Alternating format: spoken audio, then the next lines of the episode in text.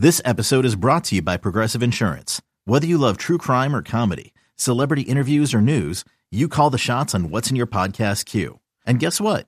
Now you can call them on your auto insurance too with the Name Your Price tool from Progressive.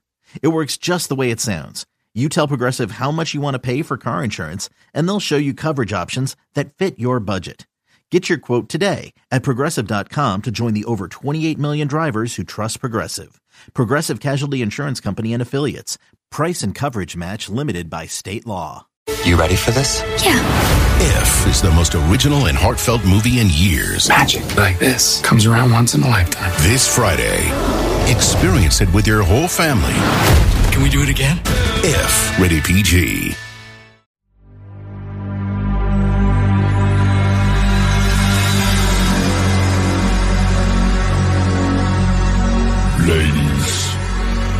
And gentlemen, the show is about to start in 10, 9, 8, 7, 6, 5, 4, 3, 2, 1.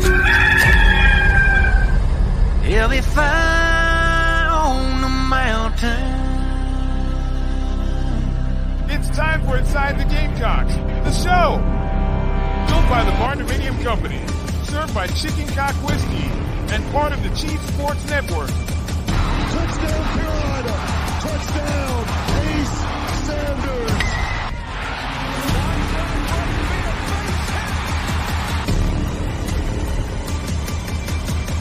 Pressure! And he just dives in!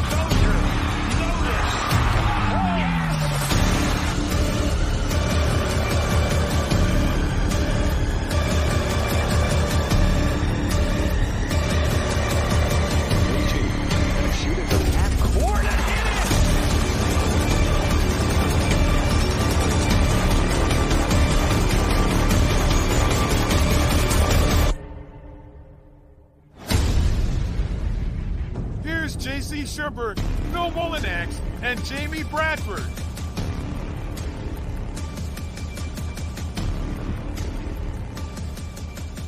All right, greetings and good morning. Welcome aboard and welcome home inside the Gamecocks, the show live always from the Signarama Studios, the preferred sign partner of the Gamecocks athletic department. Signarama.com. They are located in West Columbia, Gamecock owned and operated. Of course, we're served by Chicken Cock Whiskey. All I can say is when the in laws are in town, thank God for Chicken Cock Whiskey. You can find Chicken Cock near you by pulling up the Chief Sports app and uh, clicking on the Chicken Cock Challenge. It, type in your address, it'll show you the nearest store that's got it available. It's uh, for the for the for how good it is, the quality, very well priced and we are honored to be partners with them at Chicken Cock. And of course, we're built by the Barn Co., where you can build your dream home for as low as $160 per square foot if you live in the Carolinas, Georgia, or Tennessee. You'll probably notice it is only Phil and myself. JC was scheduled to be in here. Uh, he sent me a text uh, about an hour ago and said, Dude, I don't have the voice, and I'm going to need one more day. Uh, so we're going to give him one more day. We, we, I asked Mad Dog what he thought. Mad Dog uh, kindly uh, kindly let him out, and so we'll give him another 24 hours off. I know he did a couple of radio hits this morning. I think in Tuscaloosa, Phil, and I think he did. I think Yeah, he did think it was one in Nashville. Bill King, I think. Yeah. Yeah, B- Bill, and then down there with the Sandersons in, in Hmm. T Town. So uh, he said after those two, he, he didn't have anything. So that's all right. We're good. John Whittle will join us in 15 minutes, and then Mike Morgan will be back to co-host the final couple of hours as part of as uh, as uh, as as part of the the uh, Power Hour with uh, Mike Morgan that we do a couple of times a week here on our program. Yesterday they had the All American Bowl. Uh, nothing really crazy coming out of it. We'll we'll dabble in that a little bit today. Uh, it's going to be a big weekend in college hoops, as you well know. We discussed it, of course, yesterday with Mike, and we'll discuss it again with Mike and with John. Uh, and then the big news from Columbia was that Montario Hardesty will be moving on from the Gamecock football program. Shane Beamer uh, has made the decision to make a change at the running back position or the running back coach position, I should say. And uh, they are are in the um, in the market for a new one. Now there are some names that have been kind of kind of popping out. Uh, Jimmy Smith is one that obviously is coming up. He's from Darlington. He's been at Arkansas. He's a fairly young guy. He's a really good coach, and he coached a guy who's already coming in, right? Rocket Sanders. So uh, there is a natural tie there. I can tell you that I have heard his name come up too. Um, now, I don't know what it means. All I know is that uh, it's been presented to me that Jimmy Smith is an option for Shane Beamer, and um, and maybe you know we'll, we'll see if there's any movement on that. Uh, the portal also, Phil, uh, it's a busy couple of days. We've got a few more where where prospects can kind of get in and out. And the Gamecocks did receive a commitment yesterday, um, and I'm not too sure when that will become public, but um, but they did receive a commitment, and my understandings are hoping to receive at least a couple more this weekend uh, from positions of need. And you could probably guess what those are: linebacker, uh, maybe offensive line, and maybe maybe wide receiver and those type things. So uh, Carolina is still very active in the portal, and they will be again in a in a few months. All right. Well, after all that, uh, a long introduction. There he is, Mad Dog Mullinax. Uh, it in Studio One today. Good morning. Studio One. That's right. Studio A. Yeah, doing yeah. well, man. Doing well. It's funny you you talk about chicken cock. It's perfect for when your uh, in laws are in town. I live two minutes away from mine, so it's always the right hour.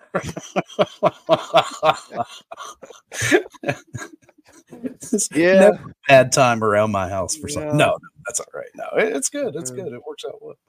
Yeah, I don't know. I keep seeing Jimmy Smith's name come up too in regard to the running back coach position, but I mean, who knows if it's got legs? I mean, you know, it it's all fans. I start hearing it makes sense. You know, you start adding, you know, everybody's down in their basement with their strings and pictures and you know trying to tie everybody together and who's going to be in here next when nobody really knows the mind of Shane Beamer other than Shane Beamer. So it'll all be in his time just as it has been. Yeah, yeah, it will be, and you know, it, it, or will there be more staff changes? Uh, I don't know. I would, I, I would probably anticipate that something else uh, will happen but I, I, don't know if that'll be because somebody gets fired, if that makes sense. Um, yeah, yeah. There's still plenty of options for some of these guys to move on of their own volition. Uh, right. Yeah, and and I, I, think when we, you know, if we kind of look at the Marcus Satterfield situation as it ended, uh, you know, he was allowed to find himself a new home, right? so we don't know if there's some of that going on too. Hey, like, listen, maybe uh maybe you need to look around, put out some feelers. Yeah, yeah. I mean, you know, it's. I mean, I look, Shane. Uh, he's. I've never done this, okay, and and I and I always find it very comical of people who you know who judge these guys. We've never been in their shoes, and we don't understand uh, how they do it. Now, you can agree or disagree. Uh, you, we're all welcome to have an opinion. Um, you know, it's it's pretty natural to see coaches just step out on a ledge and fire guys when they're not doing well. We we, we see that often. It, it really steals the headlines, and so that's kind of what the ingrained way of thinking that we all have. And I understand that. Um, there are coaches out there though who because it doesn't steal the headlines. Uh, you don't hear enough about it, but they do kind of do it quietly and in their own way. Um, it, it it has happened. There's often times when you hear guys taking another job. That's that's a guy who has been informed this ain't working, and and here's why it's not working. And but they say face right. The rest of the world we we don't know. We just see no. them taking another job. So they're just taking another job in our eyes. Well, it's it's really no different here. For the really, really for the first real time since since Shane has been at South Carolina, you know, it kind of came down with the iron fist of no, I'm making a change here. Now, who knows if if they've been working on this for a while and things just didn't really work out or needed a contract to expire or something like that. You know, you never really know the full story. But uh, what I'm kind of getting at here is um, just because, like I saw yesterday, and I really have done it. Thank God for the holidays because it got me away from the message boards and, and the toxicity of people who just really I can't believe that they spend that much time posting on message boards every day. I don't understand how people do it. But um, you know, people already asking the question, all right, well, this guy needs to go next. Well, who who's getting fired next? Really? Like seriously, dude? Like that's what that's it. That's your thought process. Like you you go to a message board after a guy gets canned, and your first question is who gets fired next. I would never hire you to work for me ever if you're that negative in life. And I just find it baffling that there are people that literally like that's their game. That's the way they live and breathe and think. I don't understand it. So, um, whatever changes happen next, and I again, I think that there probably will be. Uh, I it, I'm not so sure that it's going to work out just the way that this one just did with Montario. Yeah, yeah. I, I mean, you know, it just there's no way of knowing. Like you said at the at the the beginning of that, JB is like we've never done this. You know, we've never had to make that kind of decision. Uh, and and you know that you form relationships with people that you work with. So I mean, it's only natural to think that there, there are things that aren't working, and and an employer has the ability to allow an employee to kind of save a little face without just kicking them out on the street. That eh, you know, there's nothing wrong with that being the approach. No. Uh, I mean, as long as long know, as cleaning are, house, yeah, and as long as as long as you're instances, but not protected too.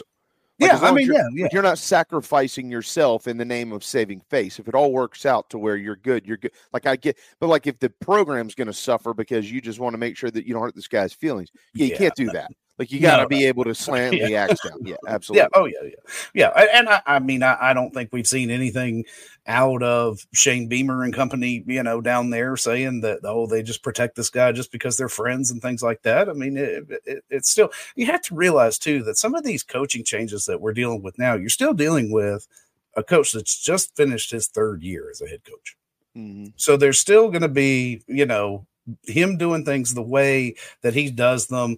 And we still don't really have a track record for some of that yet. So it's like you can't really say, well, he's done this. So this is the way it's going to be. Or, you know, he did this in the past.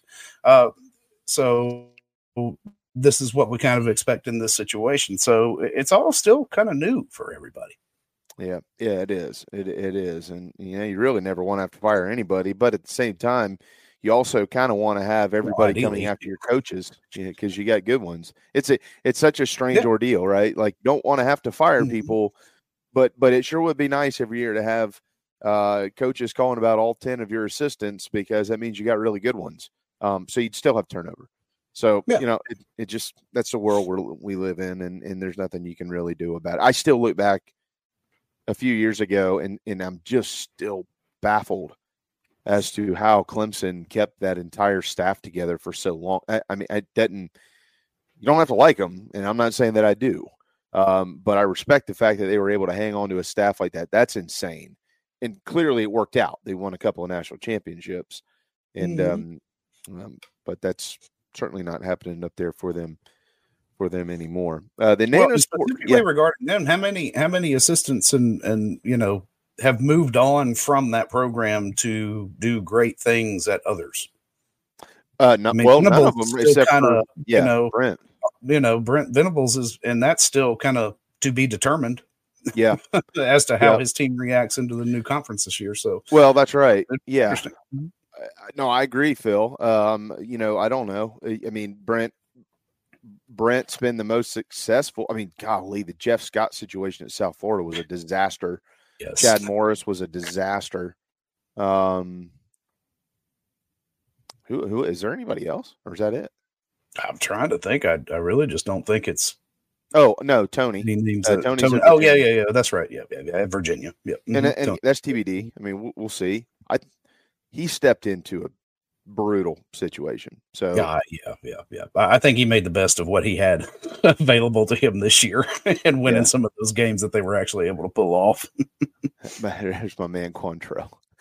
Uh, they were under the. That's right.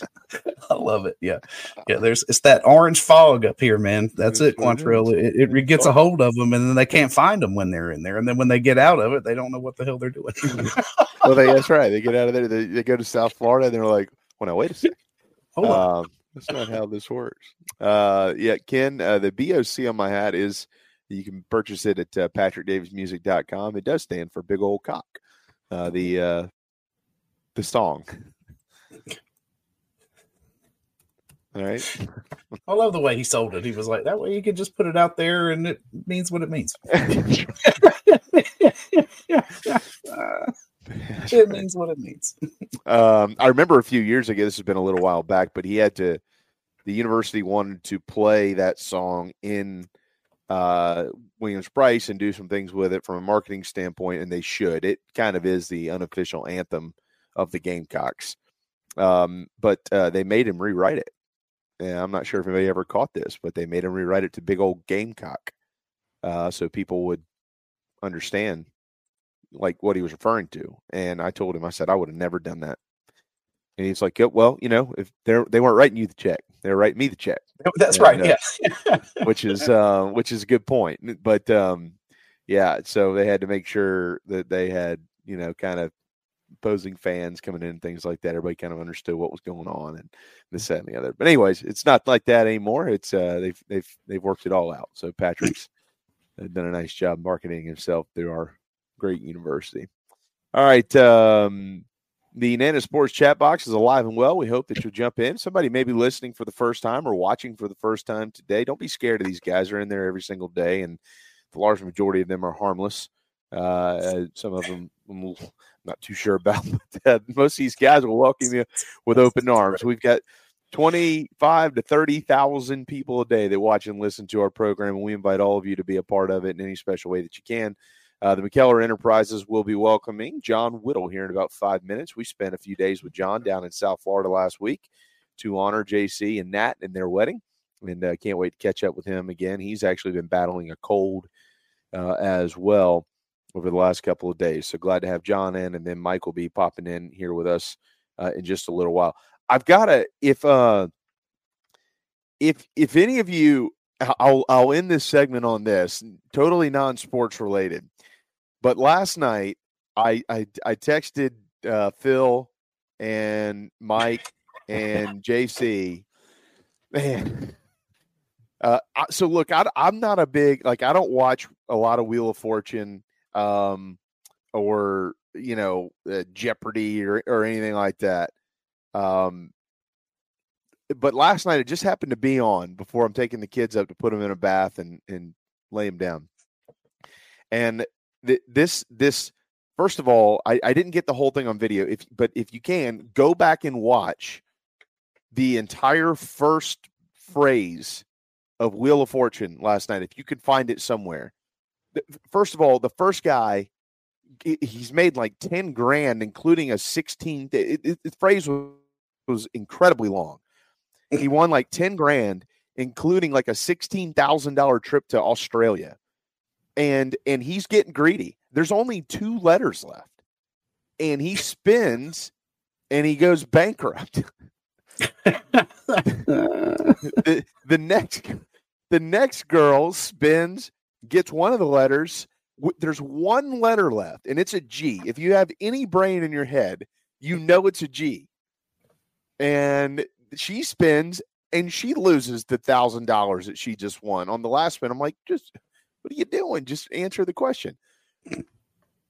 It goes to the next lady who says i'm going to solve.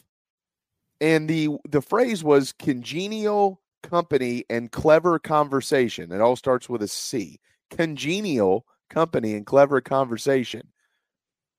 The the lady who answers this says and by the way she she guessed a g.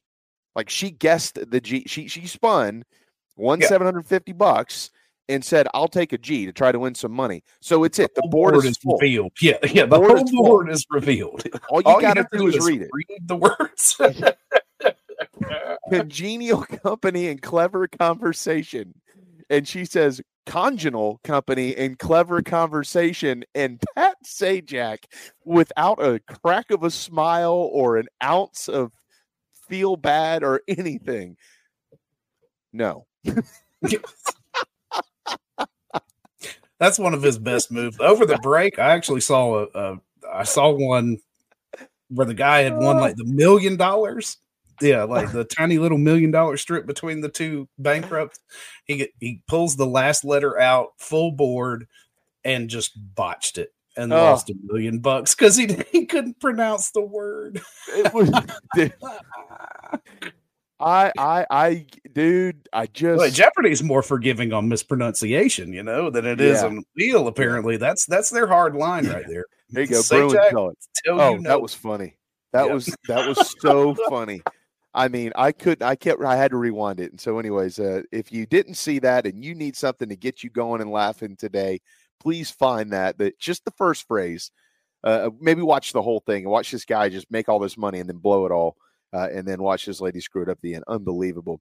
Uh, good to see Braddock eight four three in there. Hey man, appreciate you. welcome, man. Uh, Mhm. You're you're one of thirty thousand too, and uh, we're glad to have you. Download the Chief Sports app, my man, and uh, you can watch us and listen to us and the rest of our network anytime. JC and Morgan, um, the brand new uh, podcast we have just uh, debuted last month that is hosted by Colin Morris and Chad Holbrook and Scotty Scotty Freer. is called Chin Music. You'll love it.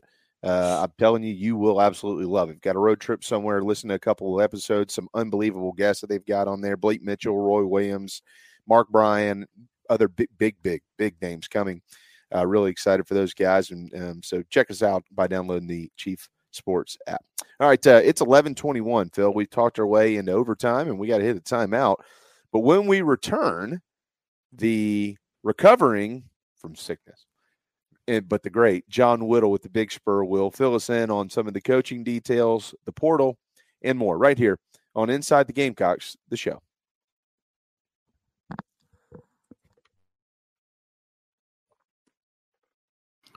It's 2024 and it's time to get in shape. Charleston Fitness Equipment can help you do just that in Mount Pleasant. The Wilkins family, big Gamecock fans and proud supporters of Carolina Rise and our programming on the Chief Sports Network. But most importantly, proud supporters of you getting healthy and staying healthy.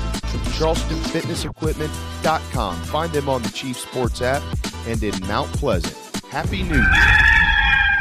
Hey, Gamecock fans, Mike Morgan here. During my time in Columbia, one of my favorite places to eat was Salsarita's. When I go back now for work or any other reason, it's still Salsarita's. Yeah, I'm like you. I love tacos. I love Tex Mex. Where are you going to go to get them? Well, you've got two convenient Salsarita's locations one in Lexington in the Target Center and one in West Columbia as well. Now, if you like tailgating, and who doesn't? Whether it's for a football game or anything else, they've got the catering hotline. Get yourself some Fiesta packs to take tailgating. Get yourself the Three Amigos bundles for tailgating. They make catering easy with a fresh, hot setup. And again, you just call the phone number 803 543 6297 to set it up. You can also look them up online or you can even download the app. Salsarita's is just a cut above the rest. That's why they're serving Williams-Brice Stadium and the South Stands, also serving in the Colonial Life arenas. Again, that catering hotline number, make it easy for you and the folks out there. You don't need to settle for sandwiches every time.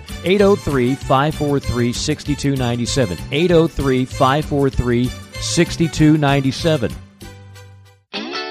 Rescues and Resin, proud supporters of Carolina Rise. They are also proud partners of the show.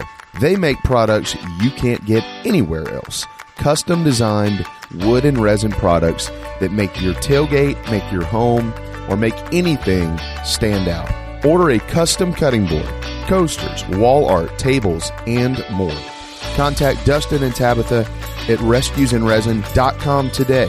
Rescuesandresin.com and put your imagination to work. Rescues and Resin, proud partners of Inside the Gamecocks, the show. Soldier boy, tell 'em. Hop up out the bed, turn my swag on.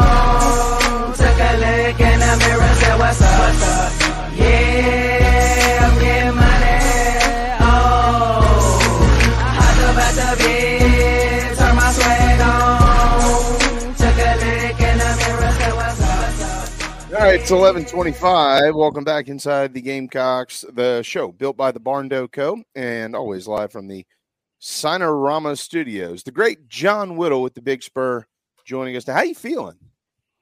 Mm, a little under the weather, but we're gonna power through for a little while. See see how it goes. All right. Well, JC JC couldn't do the same today, so um, you win the medal for bravest bravest staff member award. How about that? most dedicated, yeah. Yeah. Most dedicated Most big dedicated, spur. yeah. So you caught today. you caught whatever they had or have. I guess. Um, probably probably picked it up on the party bus, if I'm guessing. Um, Yeah. but you know, we'll we'll soldier on, right? Yeah, yeah. Well, we appreciate you, man. First and foremost, it was gla- it was a lot of fun to spend a few days with you down there in uh, in South Florida. That was uh, we had a good time. Good group of dudes, and uh, glad you made the trip, man. I, you're nuts for driving, you and Phil both, but glad you made the trip. I'm glad we got to spend time with you. Yeah, Yeah, a- absolutely. Had a great time, and certainly wish JC and Nat the best. Yeah, yeah, me too. Absolutely. Well, Mainly break- Nat. mainly Nat. right. She needs it more. I agree with that. Yeah. Um, uh, breaking news out of the uh, tra- uh, from the transfer portal, and, and and uh, here you go again. You know, guys, it's not just this doesn't just happen at South Carolina. Quinshawn Jud- Quinshawn Judkins, the star running back, probably the best running back in the league, is transferring from Ole Miss. Oh wow. And that's a big that's a big hit. That's a big hit uh, for the Rebels. So, I mean, you know, but John, it's hard not to speculate, right? And not we didn't bring you on to talk Ole Miss football, but it's hard not to speculate. He, he can't be unhappy. He's the star of the offense. Um, you know, we know that he's got all kinds of NIL deals, but you you do have to speculate and wonder: is it a is it a money thing? Is it a homesickness thing? You know, what is it? I don't know if we'll ever get the full story, but um, but that when these big names happen for people that you, we all feel like would have no reason to transfer, we do. We start thinking about the why, and and of course, it takes you down a little bit of a rabbit hole. Yeah, uh, I mean, more often than not, it's a money thing. Uh, obviously, um, homesickness is not something that I can I can get behind. Now, wanting to be wanting to make things easier on your family to to travel, I mean, that makes some sense. But come on, what these guys going home, wanting to go home every weekend to get a home cooked meal and get their laundry done. I don't know about y'all, but when I was in college, I wanted to stay stay as far away from home as possible. Uh, so That was part of the appeal of college, John. Was Right. yeah, I get to get out of the house. exactly. So you know, if if uh, if they want to lessen the burden on their family, okay, whatever. Ho- homesickness that that that has never added up to me. So Yeah, um, but but I, I'm sure it's I'm sure it's some type of I'm sure it's some type of money thing. I mean, that's what it that's what it is, and and uh, the transfer portal more often than not, and you know, in and in you know normal people's jobs more often than not, we we uh, we leave our jobs typically for more money. Not always, but typically. Well, that's a good point. Yep, that's a good point. Uh, good point here in the uh, Nano Sports chat box too. That Quinshawn Judkins is actually from an area near the plains of Auburn, Alabama. So that boy, that would be something that would help get the get the ball rolling over there quick, huh? And we'll see if it all works out. But um, anyways, it's not just South Carolina. Is kind of my point. Gamecock, so yesterday, speaking of running backs, did uh, relie- officially relieve Montario Hardesty of his duties. He is um, uh, looking for a new job somewhere. John, something that's obviously been discussed ad nauseum as to whether he would be returning next season uh, as the coach of that position group here. Uh, your thoughts on the decision to let him go and um, potentially where the Gamecocks go from there? I get it, a hundred percent. I mean, at some point you got to be judged on production, right? And you know, he's been in South Carolina for three years, and you know, I'm not going to pretend that that um, you know rushing rushing stats are all just solely on him. So much of it is on on offensive coordinator, offensive line, but you know, at the end of the day, you finished 11th in the SEC in rushing back is in 2021, uh, finished 12th in 22, finished last um, here this year in 23. Um, you know, he had he, he had Kevin Harris and Zaquandre White his first year, and you know Harris suffered through some injuries that year, had the back back problem, but he went from the second leading rusher the year before to I think it was 14th in the SEC. Um, you know, in, in Montario's first year, um, you know, it just it, it, wasn't going in the right direction. Uh, but you know, I part of me sympathizes a little bit because you know he was set up in a in you know the best position he's probably been set up in, uh, except for maybe his first year uh, going into next year with with the three transfers. Um, but you know, at some point you've got to got to uh, show some improvement and and show some production. And you know, three years is is uh, almost an eternity for an assistant football coach now. I mean, those those guys are or churn through pretty quickly if if you're not showing something. So, um, you know, three years certainly seems like enough time for me to to uh, to base a decision off of. All right. So, uh, according to your reporting yesterday, I'm going to quote you in this. Hardesty quote Hardesty was given a one year contract extension following the 2022 season and is under contract until December 31st of this year, 2024. He will be owed his contract, which totals $400,000 a year, subject to mitigation. So, uh, not that these are huge numbers. Like, you know, the Gamecocks don't owe somebody $40 million here, $13 million, but what, what exactly does that mean? They owe him this final year of his contract. There's no buyout, or, or they can negotiate it down. Well, it's uh, you know he's expected to go try to get another job, and you know the the that salary will be offset by whatever his his uh, new job pays him. So um, you know if I, I don't know what the I don't know exactly what happens if he doesn't try to go pursue another job but the there's language in his in his actual contract. Media, we get a contract summary.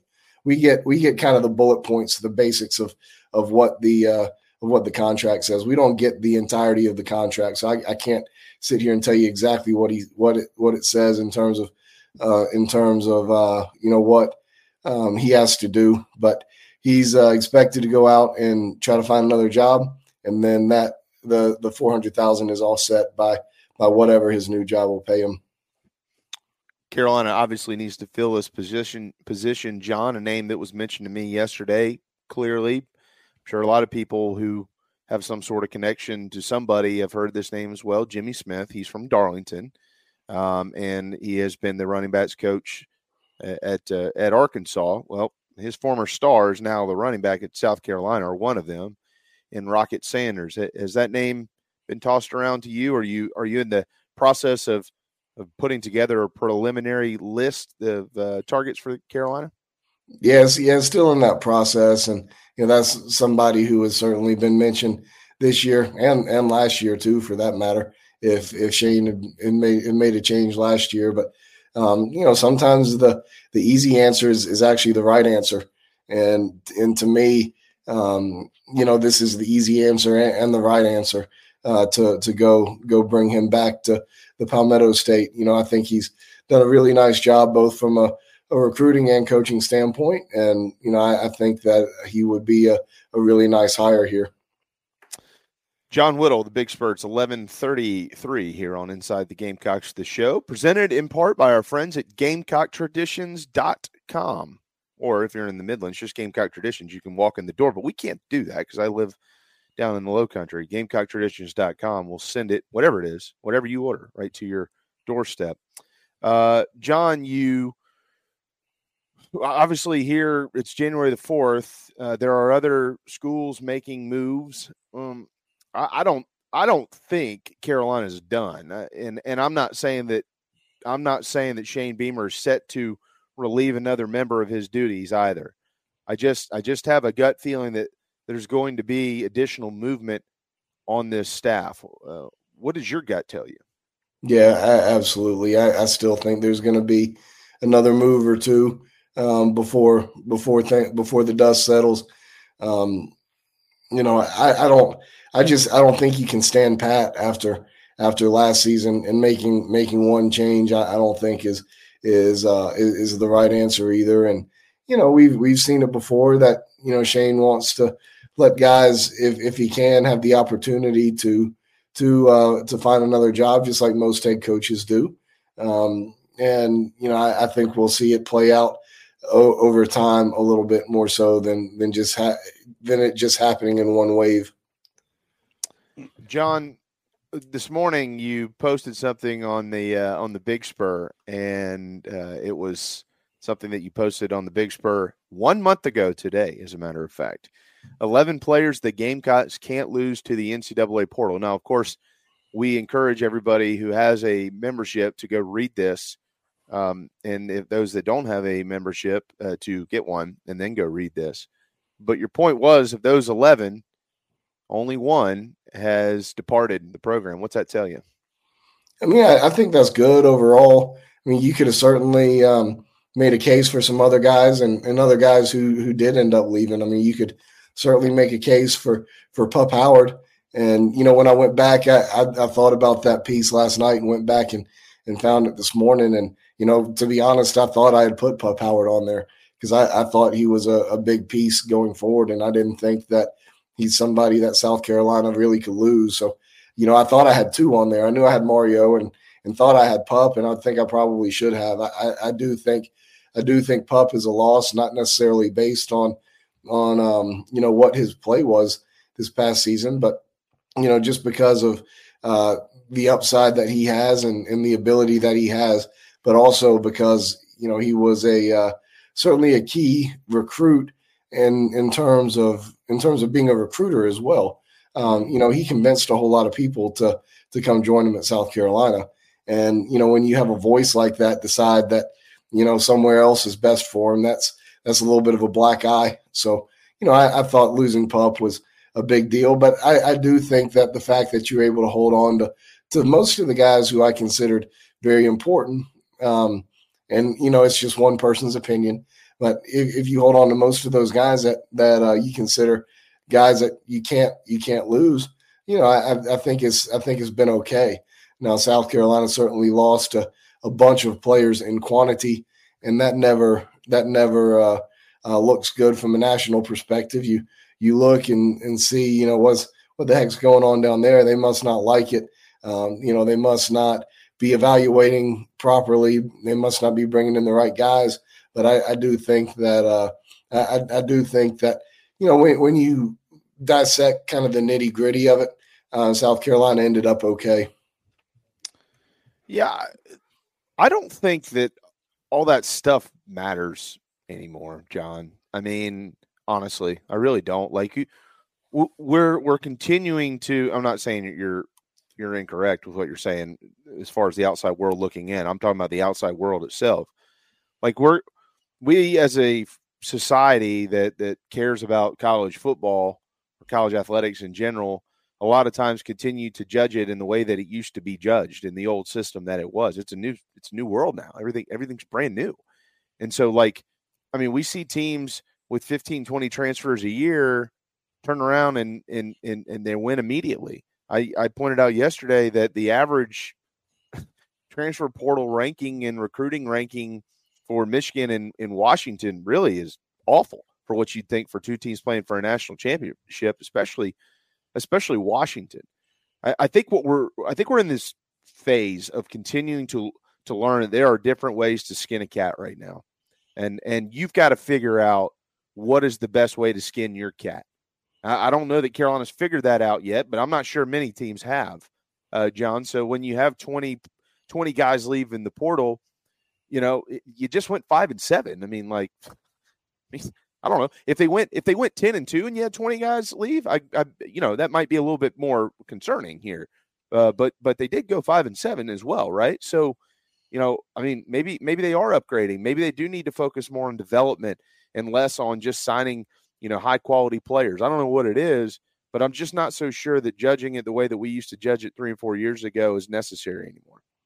Yeah, I I mean I, I agree certainly to to some extent, but I will say that you know with uh, what what do we say earlier? Why why do most people get into the portal? Money, right? Money, yeah, yeah. right. right. Mm-hmm. What is what is South Carolina near the bottom of in the SEC when it comes to NIL? Yeah, money. Yep. Yeah. yeah so what that what that means to me is is like you've got to keep around some of your good players because it's not like you have bukus of dollars to to go out and spend.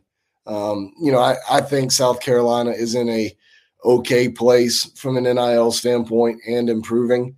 Um, you know, I, I, think that some of some of what's out there. I mean, I, I think a lot of what's out there from an NIL standpoint just isn't real.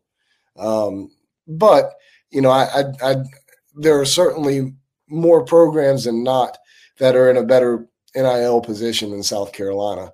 So when you bring in a guy like Pup Howard, who everybody wants, you've got to figure out a way to to to do something with him. I mean, he he could have gone anywhere in the country you wanted to go, and you've got to be sure that you hang on to those guys. because you want to you want to go out. I hate to throw his name under the bus, but you you want to go out and replace O'Mega Blake with somebody better. You don't want to go out and try to replace Pup Howard with somebody better. You want to keep Pup Howard, mm-hmm. and you want to spend spend that money on on getting in better wide receivers who you know can't help. You think Pup Howard can help at some point. Maybe it maybe it wasn't this year, but you think he can help at some point. So, you know, if I don't think that it's very sustainable for South Carolina to to uh, have to go out and sign 20 players every year out of the portal and and keep guys happy. Um, I, I, just I think you've got to got to do the best job of of maximizing your roster and and then uh, of of what your talent is currently on the roster, and then go out and and uh, supplement that roster with the best players you can get out of the portal. And I think Shane's done a really nice job in, in recruiting the portal uh, over the course of his time. Last year wasn't wasn't banner, uh, but this year is certainly certainly better. And you know his first year uh, was certainly really good. So um, you know there's a lot of different elements at play, and like you said, like it's a it's a moving target. Um, you know it, it, changes so much of this changes every day. Uh, forget year to year, every day. Um, you know you just gotta gotta manage it as best you can, and then when the dust settles, you hope you're looking looking at uh, at, a, at a roster that can compete. We're driven by Love Chevrolet. We love Love Chevy. New Year's, new deals. Love Chevrolet in Columbia. Yeah, no, I, it, John, I'm with you on that. You can't, you can't flip 20 a year. You're already going to have guys graduating. Uh, you're going to have guys going down with injuries, and and hopefully those are the only reasons really that you're that you're losing guys, except for the draft, of course. So when you take the draft and graduates and injuries, you're already generally replacing 20 or more guys, right? So uh, then when you include this thing they call the portal, now you replace now you replace half your roster every year. You'll never win. I get that. And if you're doing that, then you're not developing. If you're not developing, you're getting your rear end kicked. Um, but what I guess what I was saying, and I probably didn't say it right. Let me let me rephrase it. A year where you have to go out and do this every few years, like I, this is probably going to become more commonplace yesterday. How about Bama? They got like 10 dudes were in the portal in 15 minutes. So clearly, clearly they were going through whatever they were going through down there, right, John? End of year meetings, wrapping up and things like that. Guys walking out and saying, All right, well, I'm dipping. These are starters at Alabama. We know they don't have NIL problems. So, like, it's it, it, again, I, I, don't know that there's a everything is different. Quinshon Judkins is in. And he's got no reason to be leaving Ole Miss unless he just thinks he's going to go out and get millions and millions of dollars. Um, that's why I think going back to, and we'll move on. I, I want to get into some basketball with you, and not to do what JC does to you, ask the question then answer it. Mm-hmm. But um, LaNorris Sellers is the perceived future at that position, quarterback position at South Carolina. That's why I've constantly said you have got to recruit over everybody you just have to. I mean, Quinshon Judkins, like nobody had any reason to believe the guy's going to be leaving Ole Miss. He's run for three thousand yards or whatever it is in the last two years. He's gone. So you have to recruit over him. You got it because you can't trust anything. Money is money. Somebody comes along and says, "We can get you this." You just got to get in the portal, but it's going to change your life. Nine out of these ten kids are going to do it, no matter how much they love where they are. And when you don't have money, you have to recruit over it. Uh, so I just it's crazy where we are, John. But I'll give you the final word on that as I just rambled on for the last five minutes of your time. No, no, I mean I, I agree with you. I agree with you. It's a it's a weird world we're living in uh, right now. I mean, I don't know about you, but I don't I, I don't think many people expected um, you know anything like this even a couple of years ago. Even when NIL was was first mentioned as as uh, you know happening, um, you know it's just uh, the the college football world is has gone a little bit crazy. It has certainly done that. Speaking of crazy, how about the Gamecocks? They are 12 and 1 in the non-con and they will enter SEC play this weekend. We've had this game circled for a really almost about a month. Uh, John, almost about a month. We kind of knew if they could finish it out, uh, you know, and and and get that get to that 12 and 1 record, they were going to come in against the Mississippi State team that's right where they are in the net rankings, uh, right where they are in the in all the projections and the bracketologies and all those type of things, this is a huge, huge first game in league play. Matter of fact, I don't go back. When when have we had a, an SEC game of this magnitude in game one to open the conference slate? You can't really say that about the 16 17 season because at that point in time, they weren't projected in the tournament like they are now. Yeah, I mean it's certainly certainly a big deal. Nationally televised game too on on, on CBS. So um, you know certainly certainly a big deal, and it's a uh, I think it's a quad two opportunity for for for South Carolina this week, and I think Mississippi State is 35 maybe um, in the in the net in the net rankings 34. Uh, so with it being a home game, that's that's quad two. But you know South Carolina needs some of these some of these games as well. They've only played uh, three quad one or quad two teams, and you know it's certainly a a uh, you know big deal th- this weekend. You know they've uh, um, Mississippi State has has lost a couple here here recently. Uh, Georgia Tech and, and Southern. Um, you know Georgia Tech. You know they got they got beat up on last night. I, at least I, I I watched a little bit of the first half of that Georgia Tech game, and and they were getting pummeled. I don't know what the final score ended up being, but um, and then Southern lost to Southern. So you know it's uh, it's certainly certainly a big opportunity here uh, on Saturday to get get things off going in the in the right direction, and then travel to face Alabama next week on Tuesday. Yeah, January is a tough month for for Gamecock basketball. They have slipped a little bit in the net rankings, and they haven't even played. That's based on what other teams do. That affects all this. Uh, but uh, Carolina right now currently sits at 47, and Mississippi State sits at 34. Uh, so this obviously would be a a quad one victory this weekend over the Bulldogs if they can get them at home at Colonial Life Arena. Do you have any idea how many tickets are left for this game? Out of curiosity, not many. I haven't looked for an update here recently, but I think it's about a thousand. Um, and I, I, don't know how full it'll be. You know, the uh, the students are, are still not back yet, um, so hopefully, uh, ho- hopefully, um, ho- hopefully the the crowd on on Saturday will still still be really good, and I, I think it will be. Uh, I think if there's anything that I've noticed with this team, John, um, this year, although they've won 12 of their 13 with only that five point loss against Clemson on the road, who, by the way, got they got beat pretty good last night against uh, Miami down in Coral Gables. But I, I, would say if there's anything that I've noticed, first of all, the last couple of games, I felt like they needed that 27 point win uh, over Elon, 32 point win over Florida A&M from a confidence standpoint. But when they've had long layoffs, they've, they've been a little little cold, uh, firing up the firing up the rock. John, uh, any concern there this weekend with State coming in? They play a they play a gritty, tough brand of basketball. Yeah, I mean, I, I, think there is a little bit of concern there because, as you mentioned, you know, they've there have been uh, I think three different times where they've had had a long break and haven't really, you know, come out come out clicking.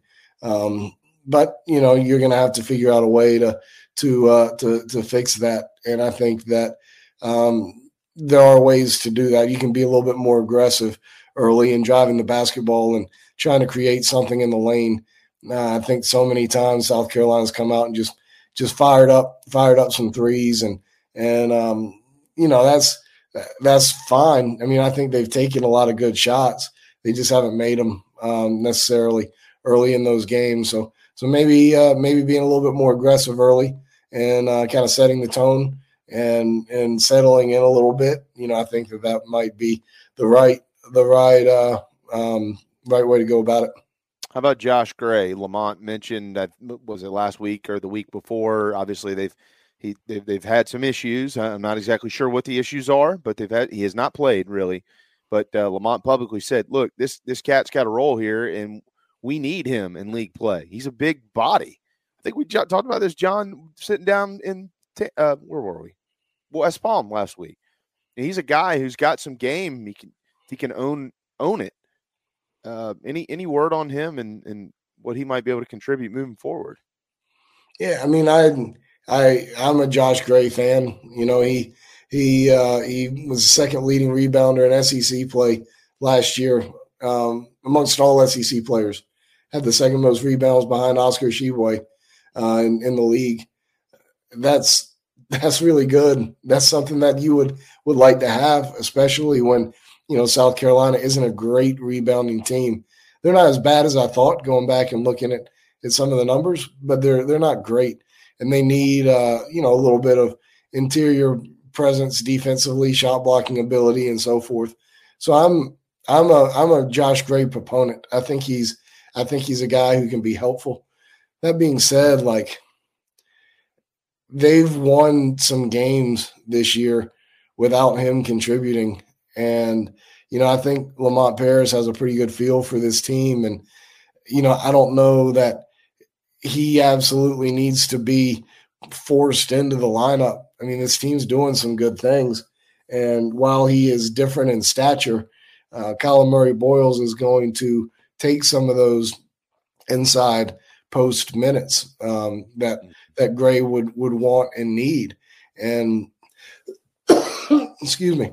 Uh, so I, I, don't I don't know that uh, you know that forcing him into the lineup right now is is absolutely the best idea.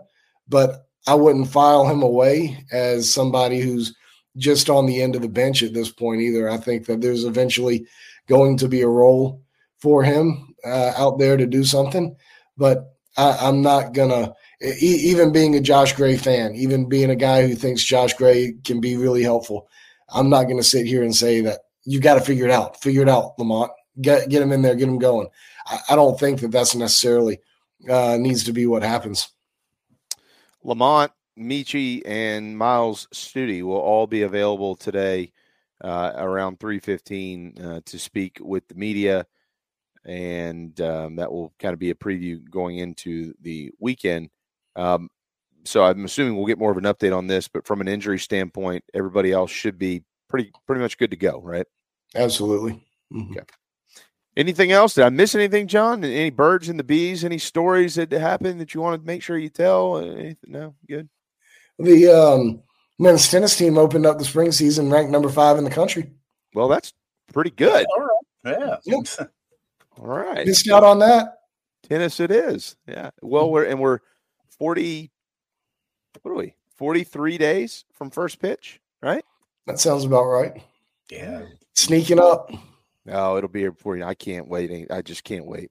John, uh, we first of all, you're a trooper, so thanks for jumping in with us for uh, about 30 whatever minutes it has been this morning. Hope you feel better. Great to see you last week. Happy New Year, all that type stuff. And uh, and we'll talk to you next week, brother. All right, I've done my job for the day. I'm going to bed. That's it. Yep, yep. well deserved bedtime, John. Thanks. Hail, Alex, somebody wake up. The rest yes. of CBS is asleep. See you guys later. See you, man. Bye, John. John Whittle uh, with the uh, the Big Spurs. Eleven 53. Yeah. Hey, guys, we understand. Uh, I'm not exactly sure. Uh, Mad Dog uh, will will get it figured out on the production side. We understand that uh, for whatever that commercial break didn't properly play. Uh, yeah. So we'll, we'll we'll have to get that worked out. No idea, but we'll figure it out. But but uh, because it didn't play, Phil, if you don't mind, maybe play it again. No, yeah, I've got it yeah, as as not having been played, so I will attempt to play it again. Man, good. Good. Um, we've got Mike Morgan coming up here in uh, less than 10 minutes. Mike will hang with us the rest of the afternoon. There is, I uh, want to get his reaction to the Quinshon Judkins news. And um, w- Uh, if you guys, if you haven't heard, the TV ratings for the playoffs were unbelievable. But the specifically Michigan and Alabama. Holy smoke. Crazy.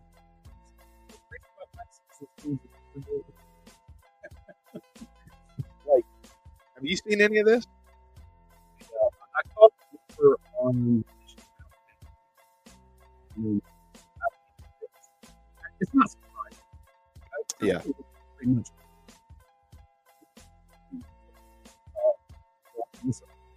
available at home to watch things like this, but my goodness, how many eyes? we'll tell you when we get back. Top 10 cable telecast of all time. Impressive. Mike, Mike Morgan up next, right here on Inside the Gamecocks the show.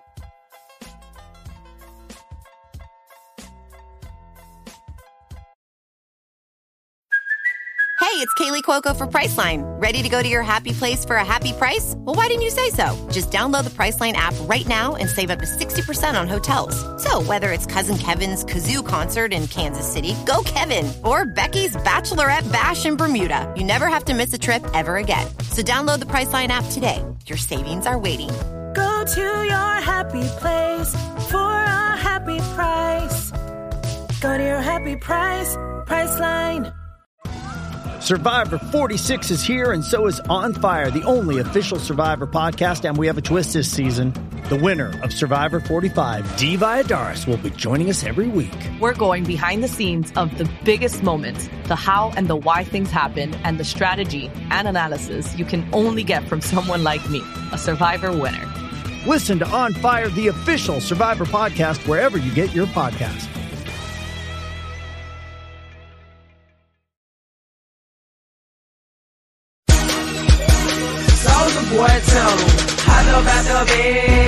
Turn my swag on. Took a look in the mirror, said, What's up? What's up?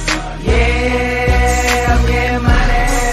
Oh, hop up out the my swag on. Took a look in the mirror, said, What's up? Welcome back, everybody. Inside the Gamecocks, the show. Of course, presented to you by the Barndominium Co. Give the Barn Co. a call. $160 a square foot to build your own home. Not a bad deal. I was actually pricing some homes up here in Greenville, and uh, let's just say $160 sounded like a fairly decent deal. but now it is time for Power Hour. Not sure where JB went. We are having issues with the videos today, so thank you for bearing with us all. But welcome in the golden tones of Mike Morgan. Mike, how you doing today? I, I'm good. I, I hope uh, I hope everything is going to be okay. Technically speaking, I see I see no JC today. He's still on the on the shelf, I guess. Yes, he is uh, feeling a little better, but his voice is gone. I, I, I I've been there, man. Uh, I absolutely know how that feels, and it does not feel good. It really doesn't. It's uh, it sucks. So I, I, I feel his pain. Um, I, I it's clearly after the wedding, something was going around. Yes, something because my wife was down for the count yesterday. Mm-hmm. Jamie tested positive for the flu. Yeah. Seems like my mic is sick too. Um, and JC and and his bride are, are down. So this is like a it's like a mash unit, man. We're just trying to we're trying to piecemeal it together. trying to hold it together here to open up the year. I know. just just trying to try to bring in 2024, you know, without having any more casualties for crying out loud. I know, I know. Well, the the anthem uh, took a hit on that one uh, at noon here due to the technical issues, but we will uh, we'll hit it at the next break. That way, we still get it in. Okay, absolutely. I mean, I could sing it if you want, but we'd Oh, we could- probably scare away a lot of people. We'd probably do a beautiful rendition, Mike. I know. I, I, I know one thing. I, I know D Money, your wife. If watching her karaoke skills, if she came out and sang, sung it, we'd be fine. I mean, that's, Oh, yeah, that's I- a talent. That's yes. that Lord, is yeah. a star right there. D D Money, uh, Mrs. Mullinax, uh, or should. I say, you're the husband of of D Money. Oh no, no, Uh, that is it. Yeah, and with her yeah. as always is Phil. Yes. that was that was absolutely uh, classic. Had uh, had my wife and I laughing in tears. But um, at any rate, good afternoon to everybody. And um, oh, there, there's there's Mister Sorry. Boc. We're getting Well, it all I back together again. I was taking off my hoodie and uh and um and then we've got our Things kids got unplugged. No, no. Well, I was going to to say we don't get to see shirtless JB. Come on. Yeah. That's what give the audience what they want, man. Come on. That's for that's for JC's next wedding. No, I'm just kidding. Oh goodness! I'm just kidding. Oh. On, on the party bus, of course. Yeah, no. Yeah. That's where we all got sick, Mike. That's what happened. I guarantee you, there were man, next that was one. a that was a germ farm, is what that party bus was. You know, That's uh, why I all- near the front. Oh yeah, Yeah, yeah, yeah. I, who got, I, I don't know how often they sterilize the pole in the back, and uh, That's that's not a metaphor. That's an actual pole that was in the back of the bus. Anyway, um, so catch me up on hour number one, guys. Let me guess. Let me get. Let me see. And I didn't. I had to do some other things down here. Wasn't able to tune in in the early going. I'm going to say top topic of conversation. Uh, Hardesty fired, which we had broken on this show yesterday, and uh, portal losing losing a guy in the portal. Uh, well, yeah. I mean, we luckily we had John to kind of get through a lot of that, but um, but yeah, you know, gotta you gotta gotta work your way through it and and see what's next for the Gamecocks. But the way that we left the final minute of the first hour was with the because you we left our conversation yesterday with you on this same topic. The unbelievable numbers that Michigan and Alabama turned in in the semifinal game this past weekend. Have you seen them from the Rose Bowl? I have not. Can I take a guess? Sure. So the highest regular season game was Michigan Ohio State, 19 plus million. This game with two brand name schools uh, and the Harbaugh drama, you're you're over 25. Am I right? Uh, let me get. I'll go. Um, I'll go uh, 28 and a half. Good guess. 27 2, but it peaked okay. at 32 8. And yeah. that makes it a top 10 cable telecast ever. Yeah. Period. Yeah. Yeah, Incredible. and I know for a lot of people, this is like it, it's it's like when you hear Congress spending uh, two billion dollars on something. It's like, what does that really mean? I don't know. Um, it, it, just seems like we're printing money and spending it anyway. Um, t- that is, it, a, a, number I learned a long time ago in TV. A, gr- a great number for a regular season college football game uh, is four million and above. Four, and very few games rate that way. Very few, even in a, a sport extremely popular like college football, very few get to four. Uh, now, I mentioned you know the Michigan Ohio State game, and obviously the what has been the CBS, which w- will soon be the ABC SEC game of the week. That's almost an automatic four million. Uh, and very often it's closer to 9, 10, 11, 12, depending on the matchup. Uh, this is not the day and age of MASH, where the MASH uh, finale, we were all kids uh, when that happened, but but that was that that's basically when you had three networks, not four: ABC, NBC, CBS. Uh, and yes, cable was around, but a lot of people still didn't have it. And even if they did have it, they only watched like four or five cable channels. So you, a MASH season finale or the Who Shot JR on Dallas that could draw that those kind of numbers in today's day and age, where there are literally a thousand different viewing options that people can tune into. Mm-hmm. Uh, th- those kind of numbers don't exist. So for a college football game, a semifinal game no less, to get those kind of numbers, that's almost impossible to do. But again, it had to be the right combination. It had to be two really good teams with brand names and a little bit of side drama, which you have with Jim Harbaugh, and that's how you get to that number. But yeah, that is that is rich, man. You we were talking about what the New Mexico Bowl, New Mexico Bowl numbers yesterday, and the yeah. and the, and overall bowl games were up this year. The you know the so-called meaningless bowl games, but uh, that type of number in a playoff game is insanely good. Eighteen points. That's like one in ten people. One out of every ten people was watching that game, roughly. Yeah, yeah, yeah, and mm. and you know, and I yeah, absolutely, which is it's nuts. And I mean, shoot Washington and Texas, 18-4 uh, was the was the average. The peak was at 24-5, um, which is well, that can't be good. I got wind blowing in my window up here and things falling off the walls. What a day this is turning out to be. Um, the, it's the fourth most uh, watched Sugar Bowl since 2004, third best non NFL sporting event since the start of 2023. I mean, so just astounding numbers. Uh, on top of all of that, reported by Ben Portnoy, formerly of the uh, state newspaper, now with the Sports Business Journal, is that the NCAA has just inked a landmark media deal with ESPN for coverage of 40 championships domestically. This is going to run through 2032. Um, you can get into all the numbers. I'm not going to bore everybody with all that right now, although it, as you well know, Mike, uh, it is those are very high numbers. Um, but one of the things that really stands out here is that women's basketball, uh, women's volleyball, women's gymnastics, and the FCS football championships, they are all guaranteed to air on ABC each year. Additionally, on ABC each year, softball and baseball from Oklahoma City and from Omaha. Those mm. will be airing on ABC moving forward as part of this deal, um, which I think is a huge deal for something that I love, baseball. Yeah.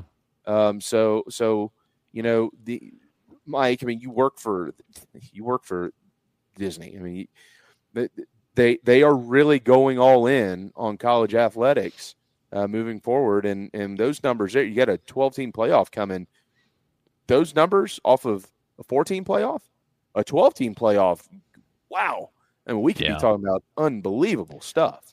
going to be monster numbers, uh, and obviously there's going to be more people competing for that uh, because the deal is it's not going to be long before that deal is expired, right? And so uh, when that happens, you know, Fox is going to do everything in their power they want in. There's going to be an NBC, one of the, the, the mainstay networks. They're going to want to be a part of it. And then, of course, you always have the X Factor. God knows, I hope Peacock doesn't get any of it because that was a pain in the ass to try to find that NFL game. I wasn't going to spend an extra six dollars a month for Peacock uh, so I could watch, you know, a, a- random NFL game.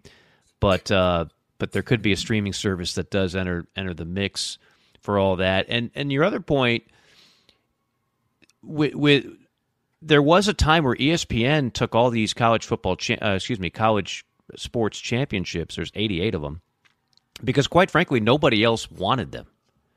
Everybody wanted football and basketball. Everything else was just like an orphan. And the only networks that really a had the means, and when I say means, I don't just mean money. I mean the, the stations. You know, I mean when you when you start doing, for example, in baseball, regionals, super regionals, you can't air all that on one channel. You have to have multiple channels, and of course now you have streaming to go along with it. When you air the women's basketball tournament, you know you you've got to have more than one channel. But so ESPN was like they got it at a bargain rate for many years, and the feeling was, well, it's not going to get much ratings or anything, but why not? We need programming. Again, we've got to fill 24 hours a day, seven days a week. Now, with the explosion in popularity of baseball, softball, and women's basketball, and I realize they're all niches within niches, but if you add that all up, that's a lot of people. Uh, there was going to be a bidding war for this of some kind. So I, it, it just goes to show you that ESPN decided, yeah, we kind of like having it here. And I think the NCAA also knows they've taken good care of that. Uh, and I, I, I speak from knowledge because I've been a part of a lot of that. Um, but even if I wasn't, just as a viewer, if if this thing would have gone to another network that just treated it like the bastard son, you you folks out there that love college sports, not just football and basketball, but the others, you would have been drastically disappointed in what the uh, what the production was. I think it's a great point. And um, somebody said in the chat box, and that's kind of kind of something that I was going to to get into with this today is that the the sport of college football, according to numbers, is actually growing. Uh, it's not shrinking. Now, with that, with all that said, though, like you know, we grew up on college athletics the the way we grew up on college athletics, and and I wish we could have that way back, where you, you fall in love with these guys who play for three and four years. They attended the university that you attended. That's the thing you have in common, um, and all that type of stuff. We, we've we've talked about this forever in a thousand different ways, but that's not coming back. Like that genie's kind of out out of the bottle, you know, with all the portal and the NIL and all this type stuff. Quinshon Judkins news today. What crazy? Mike we'll get your thoughts on that coming up here in the next segment. Um, but uh, but but what it is showing you is that there. Ha- I mean, and we feel it here, right, Mike Morgan, right, Phil? If JC was here, he would agree. Th- There is significant interest, significant daily interest in all different sorts of ways of college football, college basketball, college college athletics in general, but most importantly, college football.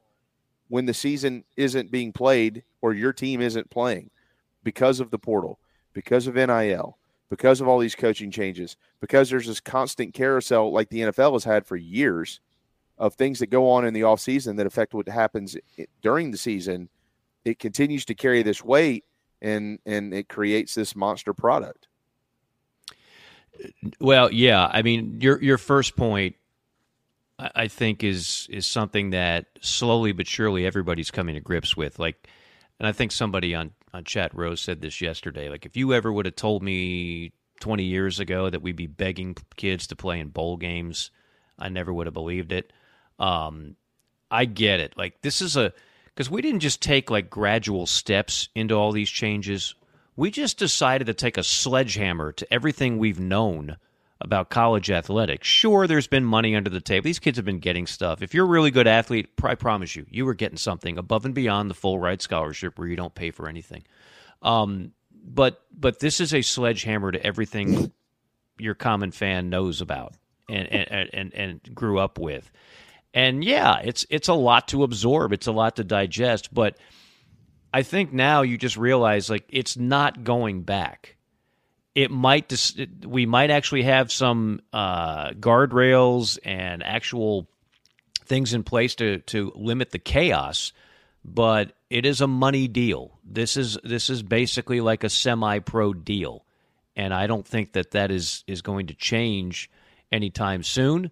Um, and you have to decide as a fan is it is it so much of a turnoff that you're just going to stop caring about the school you pull for, the alma mater you pull for? Or is it something you're going to say, you know what, I don't like every facet of this, but damn it, I still want to be good. And so I hope we do what's necessary to compete. Well, on that note, we'll hit a quick timeout. Uh, some news from the portal. This happened quick. Pup Howard's already committed to Florida. Uh, that was the rumor yesterday, and that rumor has come true within like 18 hours. So, congratulations to him. Uh, Quinshon Judkins uh, just announced that he's going into the portal. That certainly seems like an NIL situation, and we'll see where that goes. We're going to get Mike's thoughts on that, uh, and uh, and want to lump Gamecock football into a, a lot of this conversation too, uh, Mike. Um, there's some with a lot of this stuff that we're talking about. It will be or is relevant to them and what Shane Beamer is trying to achieve and how he's trying to achieve it at Carolina. Plus, lots of hoops, got some Fab Five stuff, and more please don't go anywhere. Hang tight. Inside the Gamecocks, the show built by the Barndo Co. will be right back. Welcome home. That's what the Gamecocks say, and so does the Barndo Company, where they can build your dream home starting as low as $160 per square foot. If you live in the Carolinas, Georgia, or Tennessee, their turnkey process takes just four to six months on average and can be custom designed by size and details. Make your dream a reality Visit thebarndominiumco.com. That's thebarndominiumco.com. The Barn Barndo Company, Gamecock, owned and operated. Down here in the South, we don't always see eye to eye. While our taste in college football teams, or what sauce, if any, goes best on a rack of ribs, or what to mix with our Dixie vodka might be up for debate, we can all agree there's nothing better than a Southern tailgate. And like our favorite college teams, our ingredients come from small towns and big cities. They're grown in southern soil, are crafted by southern hands, and proudly represent the South in our backyard and beyond. So raise a glass of Dixie Southern Vodka to celebrate being made in America and raised in the South.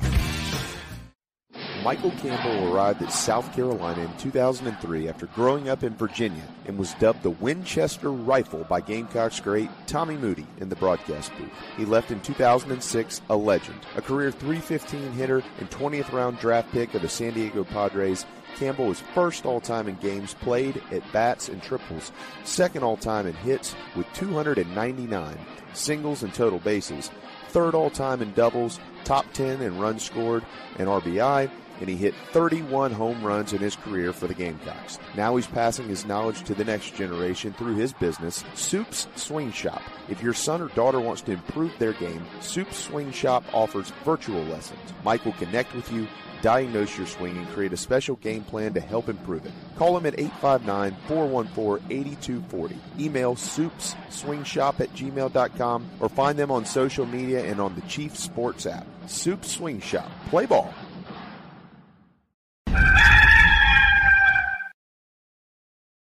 Gamecock Traditions, South Carolina's elite retailer for anything Gamecock related. The best selection for basketball, baseball, football, tailgating, kids stuff, and everything else. If it's got the Gamecock logo, it's got to be at Gamecock Traditions. Most importantly, they ship it to your doorstep. Order online at GamecockTraditions.com, where there's always a sale. Gamecock Traditions, GamecockTraditions.com, a tradition unlike the others.